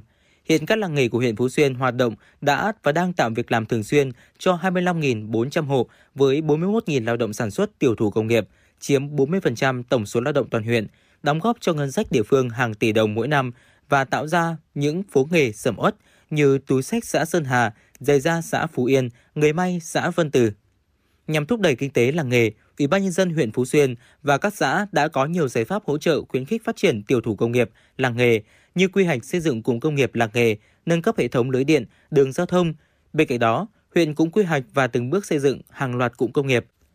Tính từ năm 2018 đến năm 2020 đã có 4 cụm công nghiệp làng nghề được thành lập, phân đấu đến năm 2025 thành lập mới 4 cụm công nghiệp làng nghề. Cùng với việc quan tâm khuyến khích các làng nghề tiếp tục cải tiến và hiện đại hóa công nghệ, quy trình và nguyên vật liệu sản xuất nhằm nâng cao năng suất, chất lượng mẫu mã sản phẩm, huyện Phú Xuyên coi trọng đào tạo, công nhận, tập hợp, tôn vinh đội ngũ nghệ nhân, thợ giỏi có tay nghề cao. Bên cạnh đó, huyện cũng đã đa dạng hình thức đào tạo nghề, chuyên nghề và nâng cao năng lực quản trị cho chủ cơ sở sản xuất làng nghề. Nâng cao thương hiệu làng nghề, chú trọng nâng cao hiệu quả sản xuất và sức cạnh tranh của hàng hóa làng nghề. Thưa quý vị, cùng tiếp tục cập nhật những tin tức đáng quan tâm cùng với chúng tôi. Tổ chức Y tế Thế giới WHO khuyến cáo mỗi người dân chỉ nên ăn hoặc uống dưới 25 gram đường một ngày để bảo đảm sức khỏe. Tuy nhiên, mới đây, theo khảo sát của WHO, trung bình một người dân Việt Nam ăn 46,5 gram đường mỗi ngày, cao gấp đôi khuyến cáo, có hại tới sức khỏe, là nguyên nhân gây ra béo phì, mỡ máu, tiểu đường, sâu răng và bệnh tim mạch. Thực tế chứng minh, chế độ ăn nhiều calo dưới bất kỳ hình thức nào đều có thể gây bệnh tiểu đường tuyếp 2. Song trong hầu hết trường hợp, ăn nhiều đường dẫn đến lượng calo cao.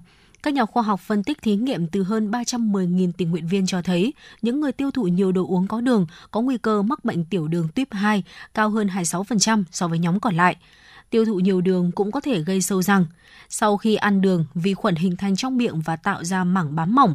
Chúng phản ứng với đường có trong thực phẩm và đồ uống, kích hoạt giải phóng một loạt axit làm hỏng men răng. Ngoài ra, tiêu thụ quá nhiều đường còn làm tăng huyết áp, tăng chỉ số cholesterol xấu. Tất cả đều là yếu tố nguy cơ của bệnh tim mạch. Vụ Kế hoạch và Đầu tư, Bộ Giao thông Vận tải thông tin, theo kế hoạch các chủ đầu tư, ban quản lý dự án đăng ký trong tháng 4 năm 2023, các dự án giao thông ước giải ngân khoảng 5.661 tỷ đồng. Kế hoạch này thấp hơn mức trung bình các tháng trong năm để giải ngân hết kế hoạch vốn giao, mỗi tháng trung bình phải giải ngân khoảng 7.800 tỷ đồng. Nguyên nhân là do các dự án cao tốc Bắc Nam giai đoạn 2 đã hoàn thành việc tạm ứng hợp đồng, chỉ tập trung cho công tác chuẩn bị, thi công nền đường có giá trị thanh toán không cao.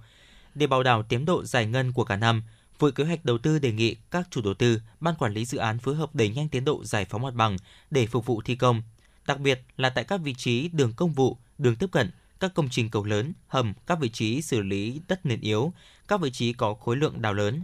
Riêng đối với dự án cao tốc Bắc Nam giai đoạn 2, các chủ đầu tư, ban quản lý dự án chỉ cần chỉ đạo nhà thầu thi công huy động đầy đủ máy móc, thiết bị, nhân lực, tranh thủ điều kiện thời tiết thuận lợi, làm tăng ca, bố trí nhiều mũi thi công, tập trung vào các hạng mục có giá trị lớn để hoàn thành mục tiêu giải ngân hết số vốn được giao.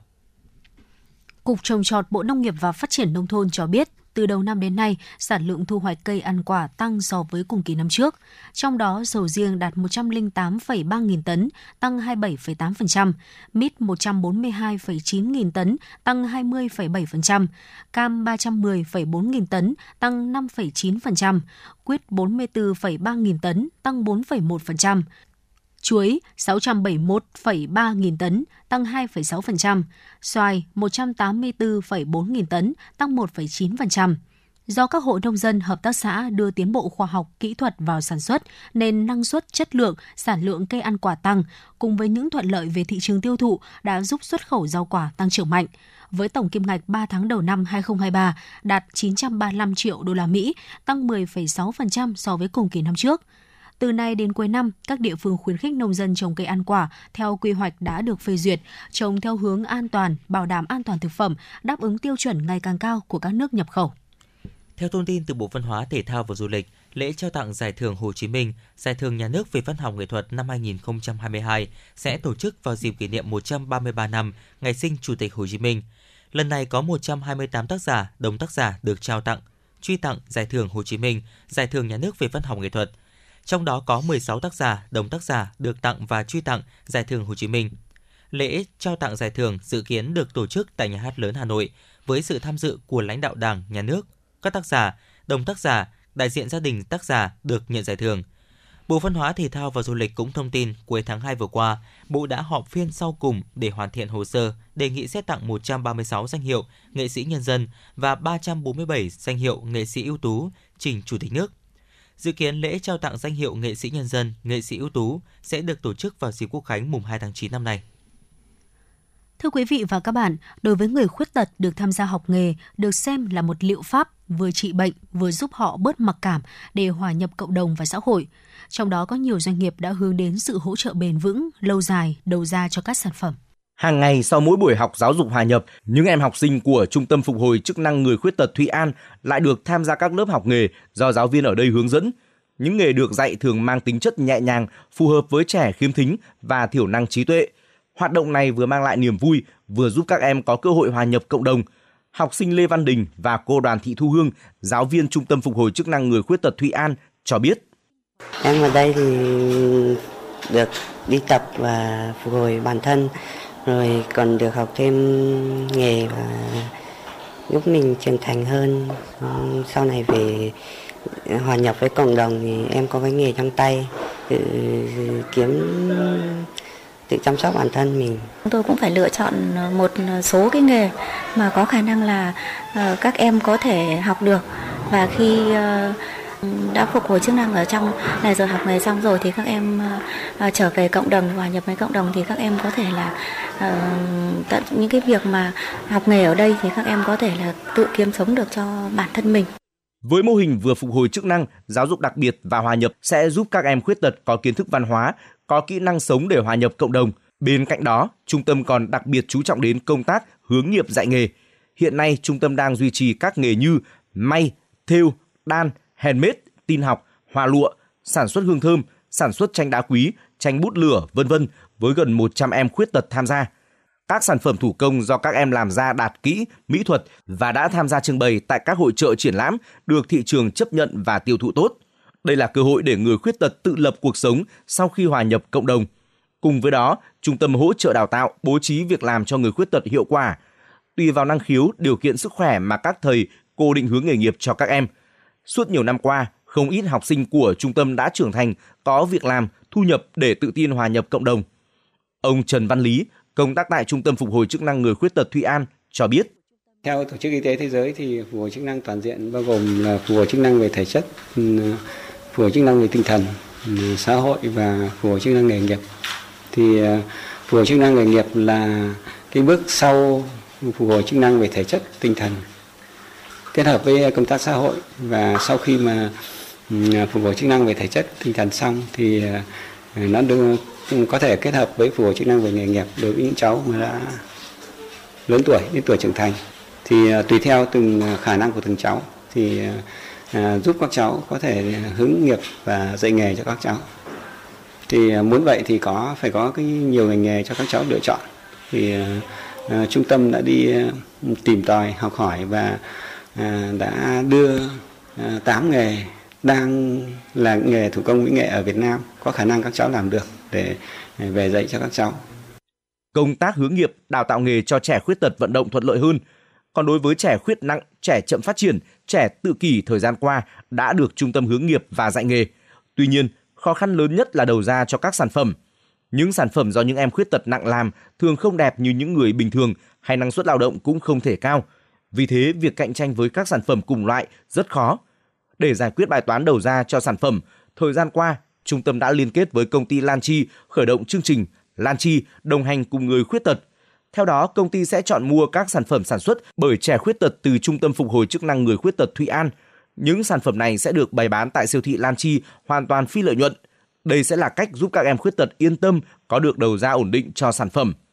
Ông Nguyễn Văn Tài, giám đốc siêu thị Lan Chi, Ba Vì cho biết À, để nhằm cải thiện cái đời sống vật chất cũng như tinh thần cho các cháu ở uh, trung tâm ờ, khuyết tật thì hệ thống siêu thị Lan Chi đã kết hợp cùng với lại trung tâm ờ, khuyết bảo trợ người khuyết tật ở Thụy An uh, thành lập một cái gian hàng để trưng bày và bày bán các sản phẩm mà do chính các cháu ở trong trường khuyết tật làm ra và với tiêu chí là để nhằm hỗ trợ cho các cháu thì với gian hàng này chúng tôi đang thực hiện chương trình là bán hàng không lợi nhuận ạ. Hiện tại Đối với người khuyết tật được tham gia học nghề không chỉ giúp họ tìm thấy niềm vui mà còn có cơ hội tự nuôi sống bản thân, hòa nhập cộng đồng. Theo đó, bên cạnh sự hỗ trợ tích cực của cộng đồng, xã hội thì quan trọng là bản thân họ phải thật sự nỗ lực vượt lên chính mình.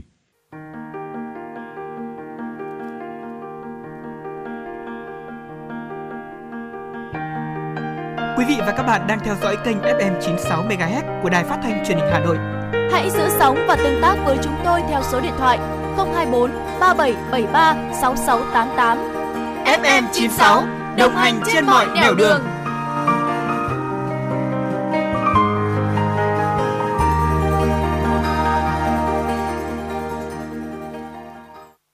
Thưa quý vị, thấm nhuần lời dạy của Bác Hồ, lương y như từ mẫu, những năm gần đây, cán bộ, y bác sĩ bệnh viện đa khoa Sơn Tây không ngừng học tập, nâng cao tay nghề, trau dồi ý đức, hết lòng về người bệnh, góp phần nâng cao chất lượng khám chữa bệnh và chăm sóc sức khỏe cho nhân dân. khoa hồi sức cấp cứu và lọc máu Bệnh viện Đa khoa Sơn Tây đảm bảo cấp cứu 24 trên 24, ngày cũng như đêm. Các bác sĩ phải chạy đua với thời gian, đảm bảo cấp cứu kịp thời nhất, cứu sống nhiều ca bệnh.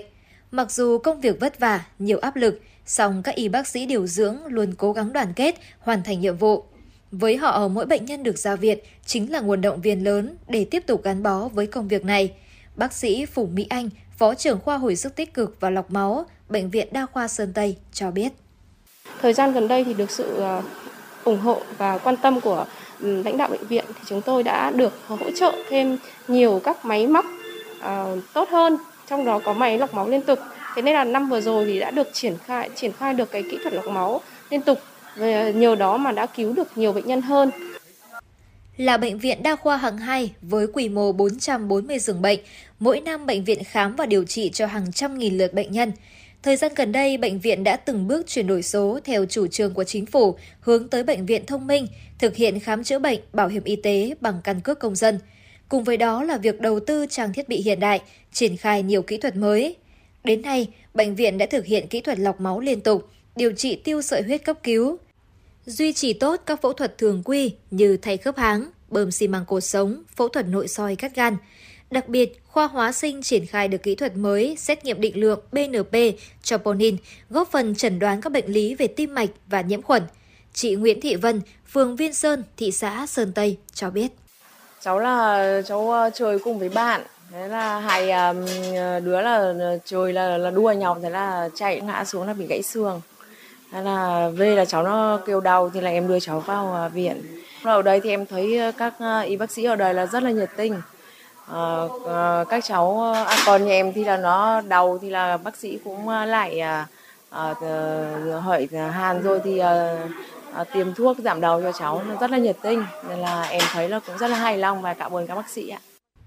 Với quy mô 440 giường bệnh nội trú, 22 khoa và 4 phòng chức năng, gần 400 cán bộ viên chức người lao động, mỗi ngày bệnh viện tiếp nhận khoảng 600 lượt người khám bệnh, điều trị cho 5.000 người bệnh ngoại trú, 500 người bệnh nội trú, gần 5.000 ca phẫu thuật các loại mỗi năm.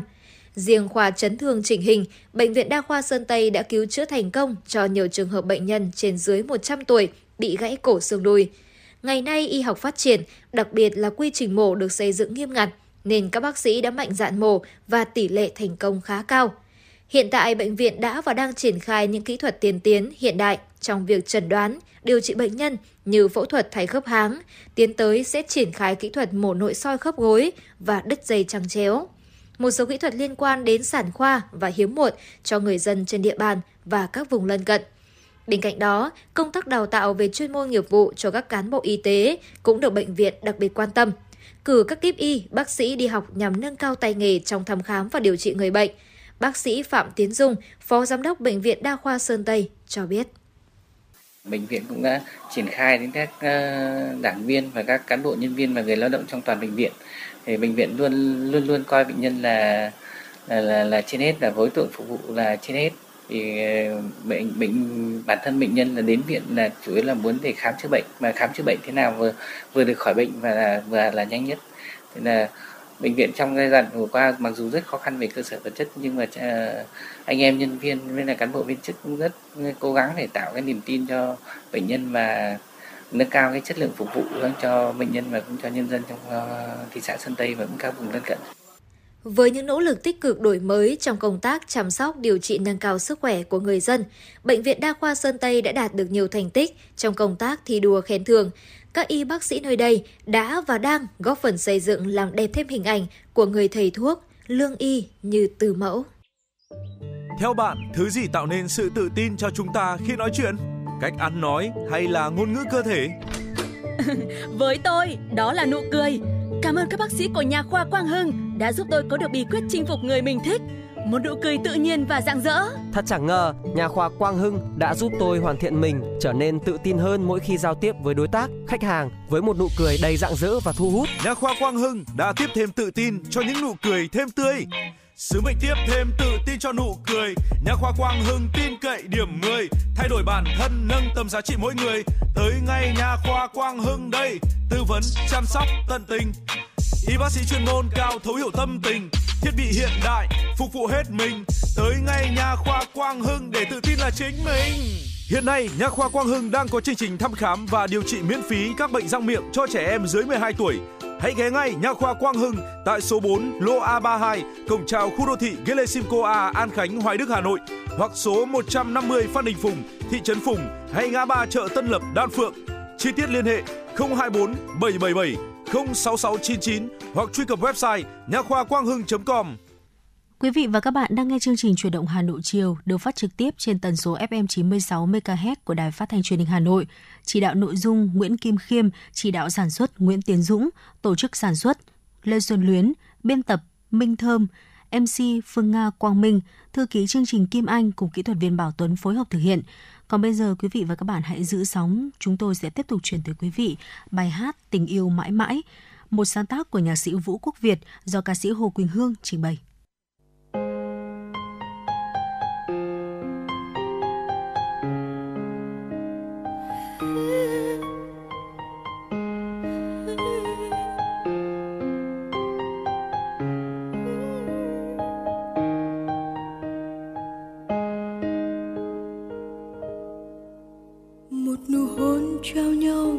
Gian như đứng lặng, đón lấy yêu thương mong manh. Tình yêu em trao anh là ngàn vì sao rất xa, sao anh không thể nào đi tới? Em rất buồn chờ anh trong tiếng mưa, anh có trở về như trong giấc mơ. Giấc mơ buồn sẽ cho mình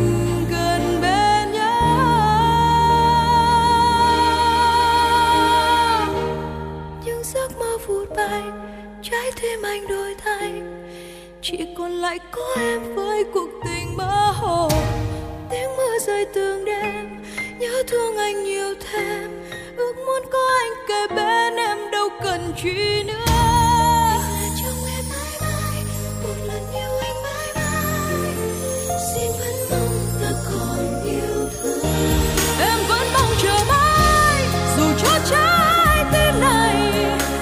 Chết em theo tôi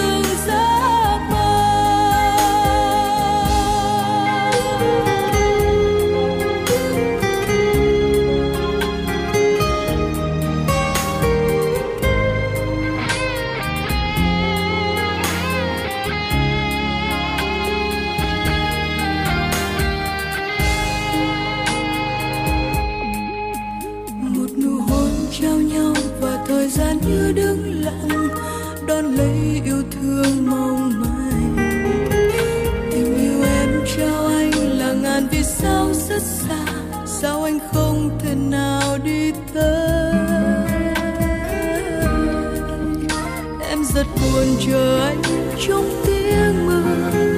Anh có trở về như trong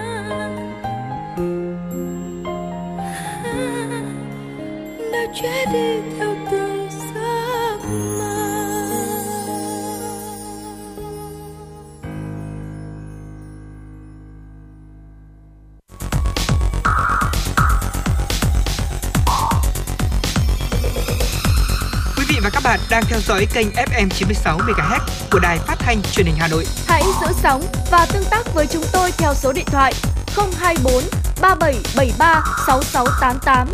FM 96 đồng hành trên mọi nẻo đường. Thưa quý vị, việc chú trọng phát triển nông nghiệp theo hướng ứng dụng công nghệ cao đem lại nhiều hiệu quả trong xây dựng nông thôn mới cho huyện Thanh Hoài. Sản xuất nông nghiệp của huyện có nhiều chuyển biến cả về năng suất và chất lượng, giá trị thu nhập trên các đơn vị canh tác tăng cao qua từng năm. Nhiều vùng sản xuất tập trung, mô hình nông nghiệp ứng dụng công nghệ cao đã phát huy được tính hiệu quả. Ghi nhận của phóng viên Truyền động Hà Nội. Một trong những yếu tố then chốt dẫn tới thành công trong chương trình xây dựng nông thôn mới của huyện Thanh Oai bắt đầu từ việc xác định nâng cao hiệu quả các mô hình sản xuất nông nghiệp gắn với sản xuất và tiêu thụ sản phẩm. Theo đó, huyện ủy, hội đồng nhân dân, ủy ban nhân dân huyện chỉ đạo các xã thị trấn đẩy mạnh việc phát triển nông nghiệp, ứng dụng công nghệ cao theo hướng hàng hóa tập trung, chuyển đổi cơ cấu cây trồng vật nuôi, sản xuất theo hướng hữu cơ, việt gáp, sản xuất và tiêu thụ theo chuỗi liên kết. Từ bước đi này, địa bàn huyện Thanh Oai đã hình thành nhiều vùng sản xuất tập trung, nhiều mô hình nông nghiệp ứng dụng công nghệ cao đã đem lại hiệu hiệu quả kinh tế cao cho người dân địa phương là một trong những mô hình đầu tiên phát triển chuỗi giá trị lúa gạo với hai sản phẩm gạo nếp cái hoa vàng và bắc thơm số 7 đạt tiêu chuẩn ô cốp của thành phố Hà Nội.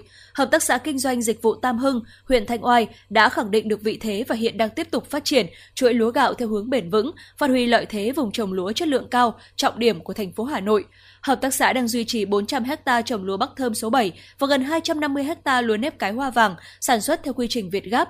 Ông Đỗ Văn Kiên, Giám đốc Hợp tác xã Kinh doanh Dịch vụ Tam Hưng, huyện Thanh Oai cho biết. À, hướng về lúa chất lượng cao thì hiện nay tổng diện tích của xã Tam Hưng là đã đạt trên 500 hecta sản xuất lúa theo hướng an toàn và lúa chất lượng cao và chuyển đổi theo các cái hướng là sản xuất Việt Gáp và mô hình hữu cơ. Thì hiện nay chúng tôi đang triển khai tiếp tục mở rộng theo cái chương trình là của huyện là sang năm 2023 là xây dựng à, xã Tam Hưng là đạt chuẩn nông thôn mới nâng cao chúng tôi tiếp tục xây dựng các cái mô hình sản xuất lúa hữu cơ lúa chất lượng cao và để, để, để hướng tới việc mà phát triển nông nghiệp của xã Tam Hưng ngày một phát triển và và đi lên nâng cao cái giá trị kinh tế cho uh, các hộ nông dân trong uh, trong toàn xã về sản xuất uh, nông nghiệp được thành lập từ năm 2007, Hợp tác xã Hoàng Long là một trong những mô hình liên kết sản xuất và tiêu thụ sản phẩm mang lại nhiều hiệu quả của huyện Thanh Oai, thực hiện toàn bộ các khâu từ sản xuất, chế biến, vận chuyển bằng quy trình khép kín, hiện đại. Hợp tác xã Hoàng Long đã tạo ra chuỗi thực phẩm an toàn từ nơi sản xuất đến tay người tiêu dùng, được đánh giá công nhận sản phẩm ô cốp 4 sao. Hàng năm Hoàng Long sản xuất tiêu thụ hàng nghìn tấn thịt lợn, các sản phẩm từ thịt lợn với giá trị thu nhập 90 tỷ đồng một năm, đem lại lợi nhuận 15 tỷ đồng một năm, giải quyết việc làm cho 30 công nhân với mức lương bình quân là 8 triệu đồng một tháng. Ông Nguyễn Hoàng Long, giám đốc hợp tác xã chăn nuôi Hoàng Long cho biết. Ngoài những cái việc để mà làm uh, những cái an toàn sinh học thì chúng tôi không ngừng để cải tiến và lắp đặt những cái máy móc trang thiết bị trong cái vận hành uh, của cái kế tiếp của cái chuỗi đó là khâu giết mổ và sơ chế chế biến. Ừ, đầu tư với những cái công nghệ máy móc uh, từ uh, Đan Mạch, để đưa vào, để chúng tôi vận hành và lấy cái chất lượng để làm hàng đầu và cái chăm sóc khách hàng, đó chính là cái kim chỉ nam của chúng tôi để chúng tôi hoạt động xuyên suốt trong cái thời gian và luôn luôn chúng tôi hoàn thiện những cái sản phẩm của mình ngày càng tốt hơn.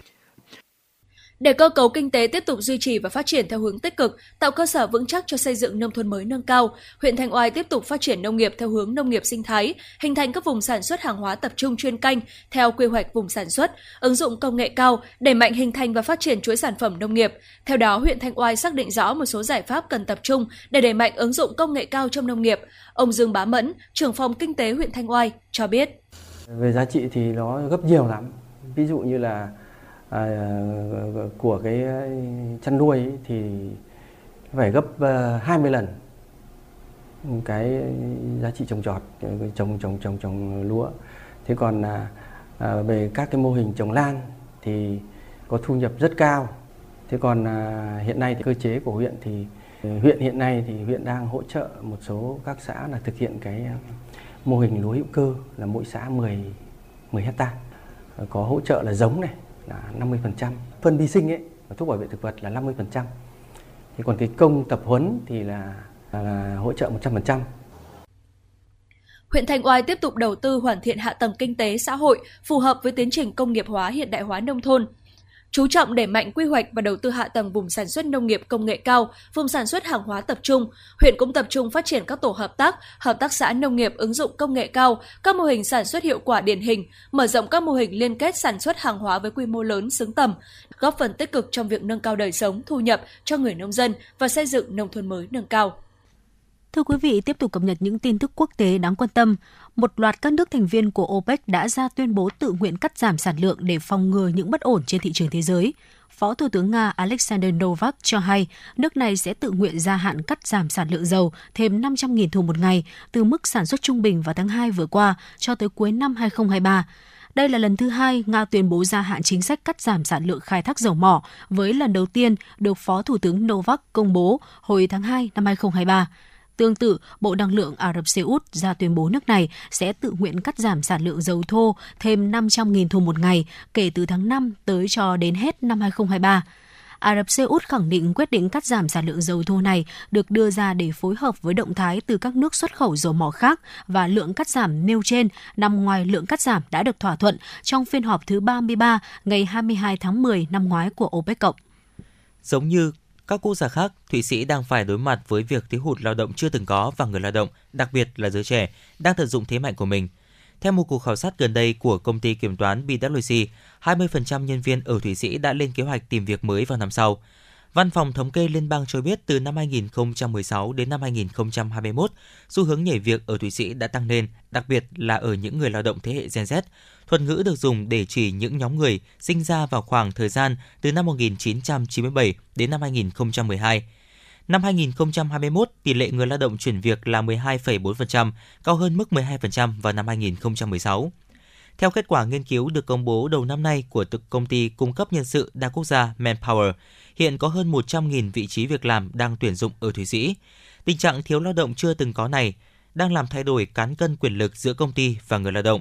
Nhiệm vụ của các nhà tuyển dụng giờ đây không còn là tuyển dụng mà còn là thu hút nhân tài. Xu hướng trên cũng làm thay đổi cách thức tuyển dụng. Các công ty không chỉ còn đơn giản là đặt một quảng cáo trên những trang web tuyển dụng.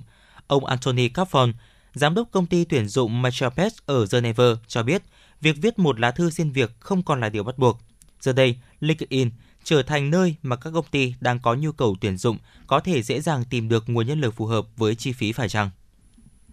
Doanh số bán lẻ ở Thụy Điển giảm mạnh nhất trong tháng 3 do lạm phát và chi phí đi vay tăng cao, tiếp tục siết chặt khả năng chi tiêu của người tiêu dùng nước này. Các nhà kinh tế cho biết Thụy Điển đang trải qua một trong những thời kỳ suy thoái kinh tế tồi tệ nhất trong lịch sử hiện đại của nước này, với tỷ lệ lạm phát thuộc hàng cao nhất châu Âu và cao nhất bên ngoài Đông Âu quốc gia này cũng chứng kiến sự sụt giảm nghiêm trọng trong lĩnh vực bất động sản, với giá nhà giảm xuống mức thấp nhất trong nhiều năm, trong khi chi tiêu của người tiêu dùng giảm mạnh do khủng hoảng chi phí sinh hoạt. GDP của Thụy Điển đã giảm 0,5% trong 3 tháng cuối năm 2022, cho thấy quốc gia này đã bước vào thời kỳ suy thoái. Cơ quan thống kê Thụy Điển cho hay có 537 trẻ em được các bà mẹ trên 45 tuổi sinh cho năm 2022, trong khi cùng năm có 410 ca sinh của các bà mẹ từ 19 tuổi trở xuống. Xu hướng này là kết quả của việc tăng khả năng tiếp cận các biện pháp tránh thai, giúp phụ nữ kiểm soát tốt hơn vấn đề sinh sản và kế hoạch hóa gia đình, nên số lượng mang thai sớm ở Thụy Điển đã bắt đầu giảm. Ngoài ra, nhiều phụ nữ muốn ổn định kinh tế trước khi sinh nên ngày càng có nhiều người chọn sinh đẻ muộn hơn.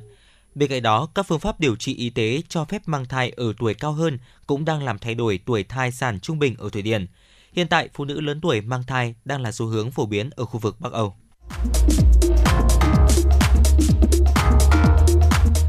Và các bạn đang trên chuyến bay mang số hiệu FM96. Hãy thư giãn, chúng tôi sẽ cùng bạn trên mọi cung đường.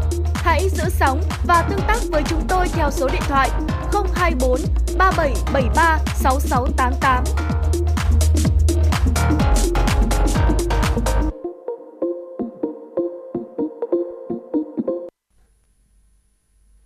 Thưa quý vị và các bạn, phát triển đời sống vật chất được nâng lên, con người lại càng quan tâm tới vấn đề an toàn chất lượng môi trường sống, mà trong đó nông nghiệp là một trong những lĩnh vực tạo ra sản phẩm có tác động trực tiếp tới sức khỏe của con người. Chính vì vậy, sản xuất nông nghiệp sạch đã và đang trở thành xu thế của ngành nông nghiệp Việt Nam. Xã Văn Đức, huyện Gia Lâm với khoảng 250 ha canh tác, trong đó có 15 ha sản xuất theo quy trình Việt Gáp với 1.200 hộ tham gia trực tiếp sản xuất. Hiện Văn Đức là vùng trồng rau theo tiêu chuẩn an toàn lớn nhất của thành phố Hà Nội. Tham gia chương trình ô cốp mỗi xã một sản phẩm từ năm 2019, Hợp tác xã Văn Đức được Ủy ban Nhân dân thành phố Hà Nội cấp chứng nhận sản phẩm ô cốp 3 sao, 4 sao cho các loại rau, súp lơ, cà chua, mướp đắng, cải thảo, đậu đỗ các loại. Vào thời điểm bình thường, trung bình mỗi ngày hợp tác xã rau Văn Đức cung cấp ra thị trường khoảng 40 đến 50 tấn rau các loại. Trong số đó, khoảng 70% sản lượng được tiêu thụ tại hệ thống siêu thị và các chợ đầu mối trên địa bàn thành phố, số còn lại tiêu thụ tại các tỉnh lân cận. Đây có thể nói là một trong những đơn vị sản xuất nông nghiệp hiếm hoi của Hà Nội, có thể làm tốt cả khâu sản xuất an toàn và linh hoạt trong việc tìm đầu ra cho sản phẩm. Có được kết quả này, không thể không nhắc đến sự quan tâm của chính quyền địa phương đối với hoạt động của hợp tác xã. Ông Trần Xuân Diệu, Chủ tịch Ủy ban Nhân dân xã Văn Đức cho biết. Đối với cái thương hiệu ờ, rau an toàn Văn Đức thì chúng tôi cũng đã xây dựng qua rất nhiều năm. Bởi vì để đạt được cái thương hiệu này thì cũng phải báo cáo các đồng chí là nó quá quá trình mà nó cũng rất là gian nan.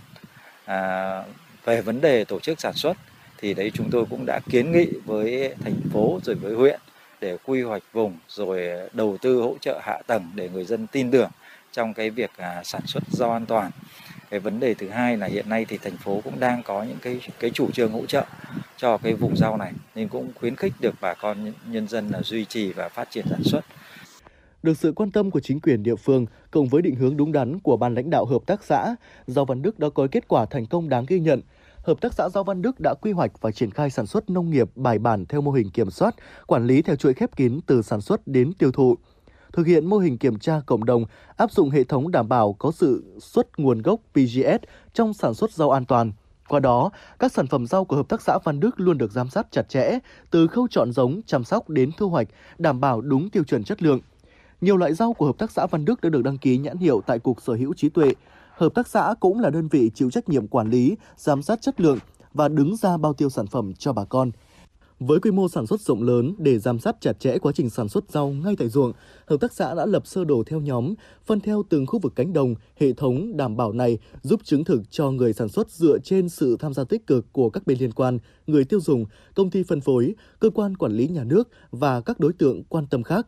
Tất cả khâu trồng, chăm sóc, thu hoạch rau đều có sự giám sát của các tổ trưởng và cán bộ của trạm bảo vệ thực vật huyện – Ngoài ra, chính quyền xã và lãnh đạo hợp tác xã cũng thường xuyên tổ chức kiểm tra, kiểm soát định kỳ hoặc đột xuất các hoạt động sản xuất chăm sóc cây rau của các thành viên trong nhóm theo quy định về an toàn thực phẩm của nhà nước, đặc biệt là việc sử dụng thuốc bảo vệ thực vật trên đồng ruộng, kiểm tra nhật ký sản xuất để bảo đảm sản phẩm an toàn thực phẩm theo quy định. Ông Nguyễn Văn Minh, Giám đốc Hợp tác xã Nông nghiệp Văn Đức, huyện Gia Lâm cho biết. Sản xuất rau trọng điểm của thành phố được các cấp các ngành hết sức được quan tâm. Đặc biệt là à, thành phố thì có chi cục bảo vệ thực vật, Thông qua thì à, rồi là sở nông nghiệp rồi là khuyến nông à, rồi là huyện thì ủy ban dư huyện, bộ y tế, rồi khuyến nông thì trọng trồng bảo vệ thực vật. Đây là những đơn vị liên quan mà với cái tình hình sản xuất phối hợp tổ chức thực hiện cái vấn đề sản xuất rau bà con. Thì chúng tôi hiện nay thì với diện tích 250 hecta thì 200 hecta đã được chứng nhận là vùng rau sản xuất an toàn và 26,9 hecta là rau Việt Gáp. Chúng tôi hình thành lên cái việc mà quản lý chỉ đạo giám sát ờ, quá trình sản xuất của bà con. Chúng tôi thấy hình thành các khu vực ờ, các cái khu đồng mà đã được quy hoạch sản xuất rau để mà giám sát chỉ đạo nhân dân trực tiếp trên đồng ruộng hàng ngày. Để giải quyết tốt vấn đề đầu ra, hợp tác xã đã tổ chức kế hoạch sản xuất rất cụ thể cho bà con xã viên. Cùng với đó, hợp tác xã còn thực hiện ký hợp đồng trực tiếp với các doanh nghiệp tiêu thụ mà không qua bất kỳ bên trung gian nào nhằm tăng lợi nhuận cho các đại lý và giảm giá thành cho người tiêu dùng. Qua đó, hợp tác xã đã cam kết bao tiêu toàn bộ sản phẩm cho xã viên, tạo sự thu nhập ổn định để bà con yên tâm canh tác. Với quy mô sản xuất rộng lớn để giám sát chặt chẽ quá trình sản xuất rau ngay tại ruộng, hợp tác xã đã lập sơ đồ theo các nhóm, phần theo từng khu vực cánh đồng. Bên cạnh đó, hợp tác xã cũng đã thực hiện mô hình kiểm tra cộng đồng, kiểm tra chéo áp dụng hệ thống đảm bảo có sự truy xuất nguồn gốc trong sản xuất rau an toàn. Ông Nguyễn Văn Minh, Giám đốc Hợp tác xã Nông nghiệp Văn Đức, huyện Gia Lâm cho biết. Khách hàng khi mà uh, mua các cái sản phẩm của chúng tôi cung cấp vào hệ thống siêu thị thì chúng thấy là cần nghĩa là truy xuất các cái nguồn gốc thì chúng tôi đây đã có những cái tem truy xuất này.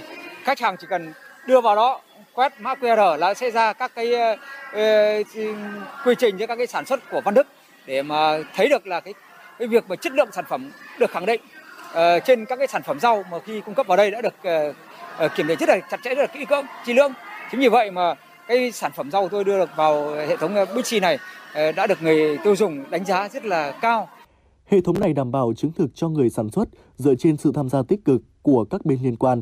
Tất cả các khâu trồng, chăm sóc, thu hoạch đều có sự giám sát. Nhờ đó, Văn Đức đã tạo được thương hiệu riêng trên thị trường, trở thành niềm tự hào của những người nông dân nơi đây.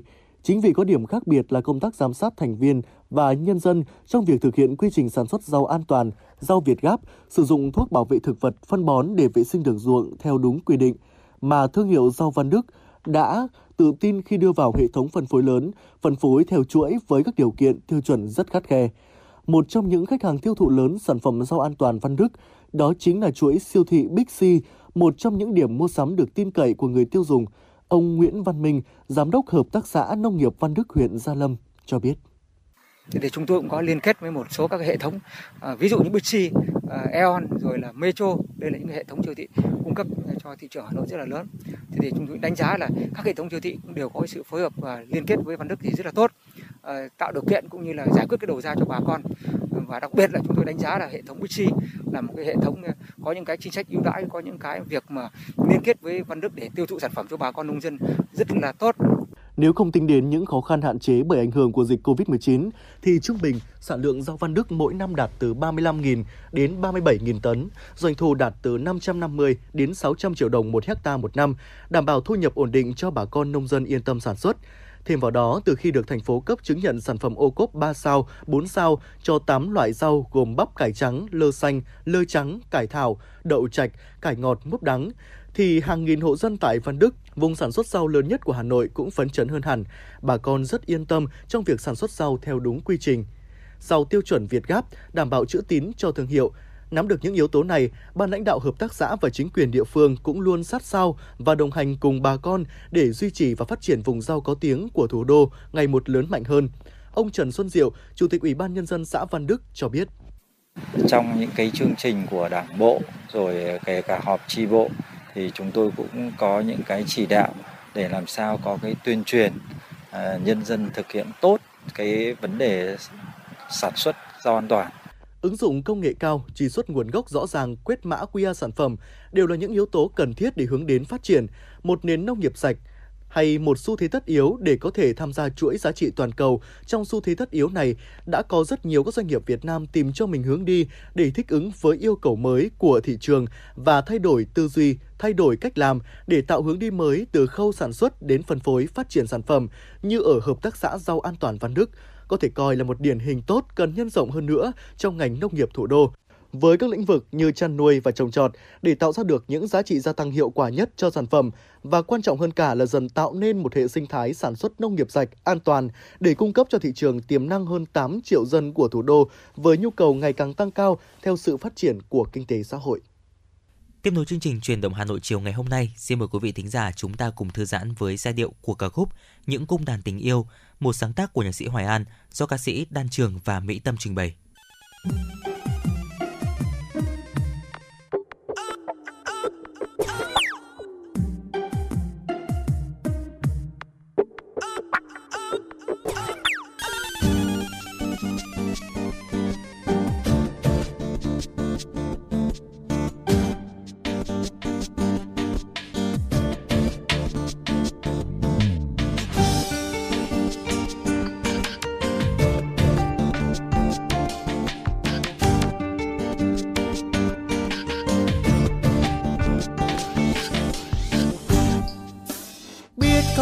chơi bao ngày qua cũng trôi xa vời. Thôi đành xa nhau người hỡi. Mưa về đêm trắng đêm mình ai với nỗi sầu đời đưa bước chân em về đâu? Nhớ hay là thương hay là những bên vương chưa rời. Nay mình dính ta một lối. Đâu rồi em ai tay cầm tay những tháng ngày. Nào đâu biết buồn vui ngày mai. Na na na na na na. Tình yêu dấu sát xưa những ngày. Em đến chờ đợi từ xa đến bên tôi hơi người yêu dấu. Một bài ca tôi hát về một người xa vắng còn lại riêng tôi những nỗi buồn. Nhớ em về trên phố áo trắng như mây trời. Tôi ngắm em cười hồn nhiên hạnh phúc như câu chuyện thần tiên.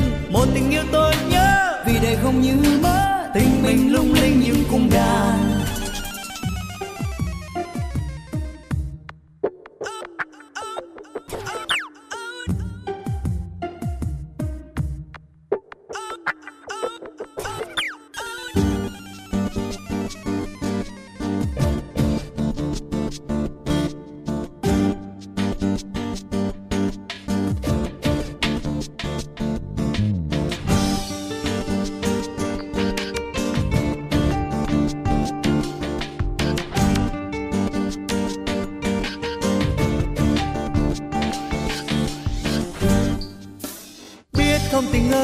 qua cũng cho xa vời thôi đánh xa nhau người hỡi. Mưa về đêm trắng để mình ai với nỗi sầu. Đời đưa bước chân em về đâu. Nhớ hay là thương hay là những bên vương chưa rời. Nay mình riêng ta một lối. Đâu rồi em ai tay cầm tay những tháng ngày. Nào đâu biết buồn vui ngày mai. Na na na na na na.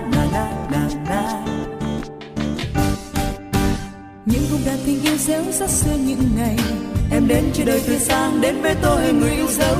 Một bài ca tôi hát về một người xa vắng còn lại riêng tôi những nỗi buồn. Nhớ em về trên phố áo trắng như mây trời. Tôi ngắm em cười hồn nhiên hạnh phúc như câu chuyện thần tiên một tình yêu tôi nhớ. Vì đời không như mơ tình mình lung linh những cung đàn. Những cung đàn tình yêu réo rất xưa những ngày. Em đến trên đời từ sáng đến với tôi người yêu dấu một bài ca tôi hát về một người xa vắng, còn lại riêng tôi những nỗi buồn. Nhớ em về trên phố áo trắng như mây trời, tôi ngắm em cười hồn nhiên hạnh phúc như câu chuyện thân tiên. Một tình yêu tôi nhớ vì đây không như mơ, tình mình lung linh những cung đàn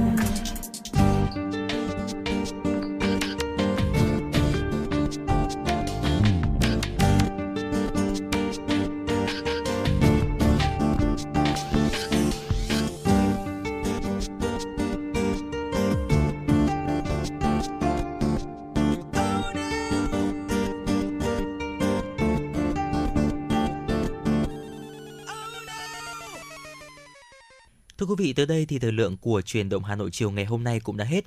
Quý tính giả hãy ghi nhớ số điện thoại của chúng tôi là 024 3773 6688 và fanpage FM96 Thời sự Hà Nội cũng như đồng hành cùng với truyền động Hà Nội buổi chiều trong khung giờ quen thuộc từ 16 đến 18 giờ. Còn bây giờ thì Quang Minh và Phương Nga thân mến chào tạm biệt.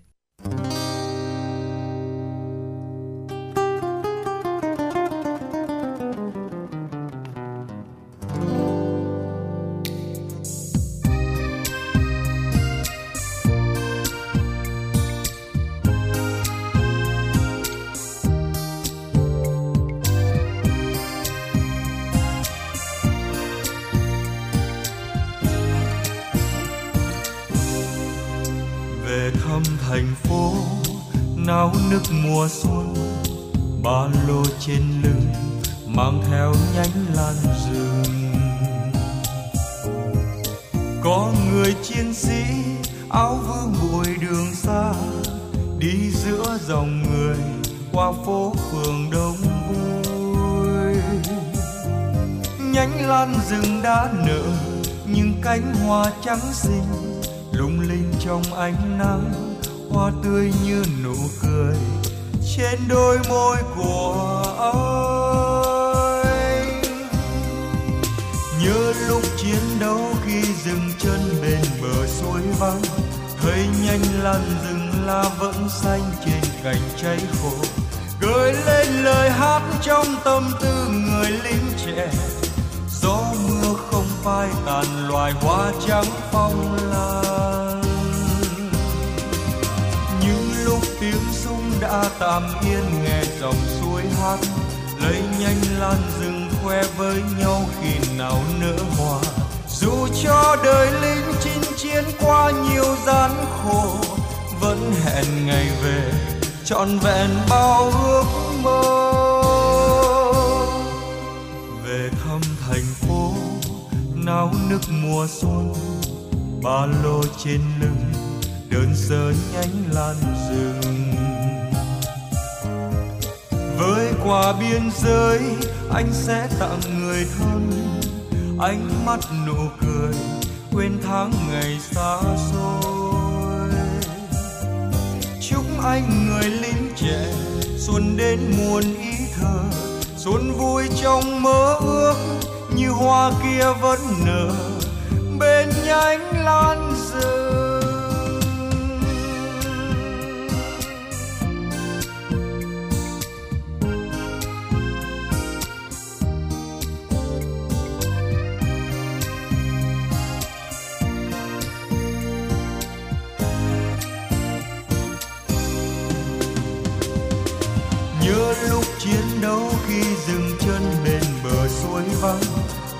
Nhanh lan rừng la vẫn xanh trên cành cháy khô cười lên lời hát trong tâm tư người lính trẻ. Gió mưa không phai tàn loài hoa trắng phong lan. Những lúc tiếng súng đã tạm yên nghe dòng suối hát, lấy nhanh lan rừng khoe với nhau khi nào nở hoa. Dù cho đời lính chỉ chiến qua nhiều gian khổ, vẫn hẹn ngày về, trọn vẹn bao ước mơ. Về thăm thành phố, náo nức mùa xuân, ba lô trên lưng, đơn sơ nhánh lan rừng. Với qua biên giới, anh sẽ tặng người thân, ánh mắt nụ cười quên tháng ngày xa xôi. Chúc anh người lính trẻ xuân đến muôn ý thơ, xuân vui trong mơ ước như hoa kia vẫn nở bên nhánh lan rừng chúc anh người lính trẻ xuân đến muôn ý thơ, xuân vui trong mơ ước như hoa kia vẫn nở anh lang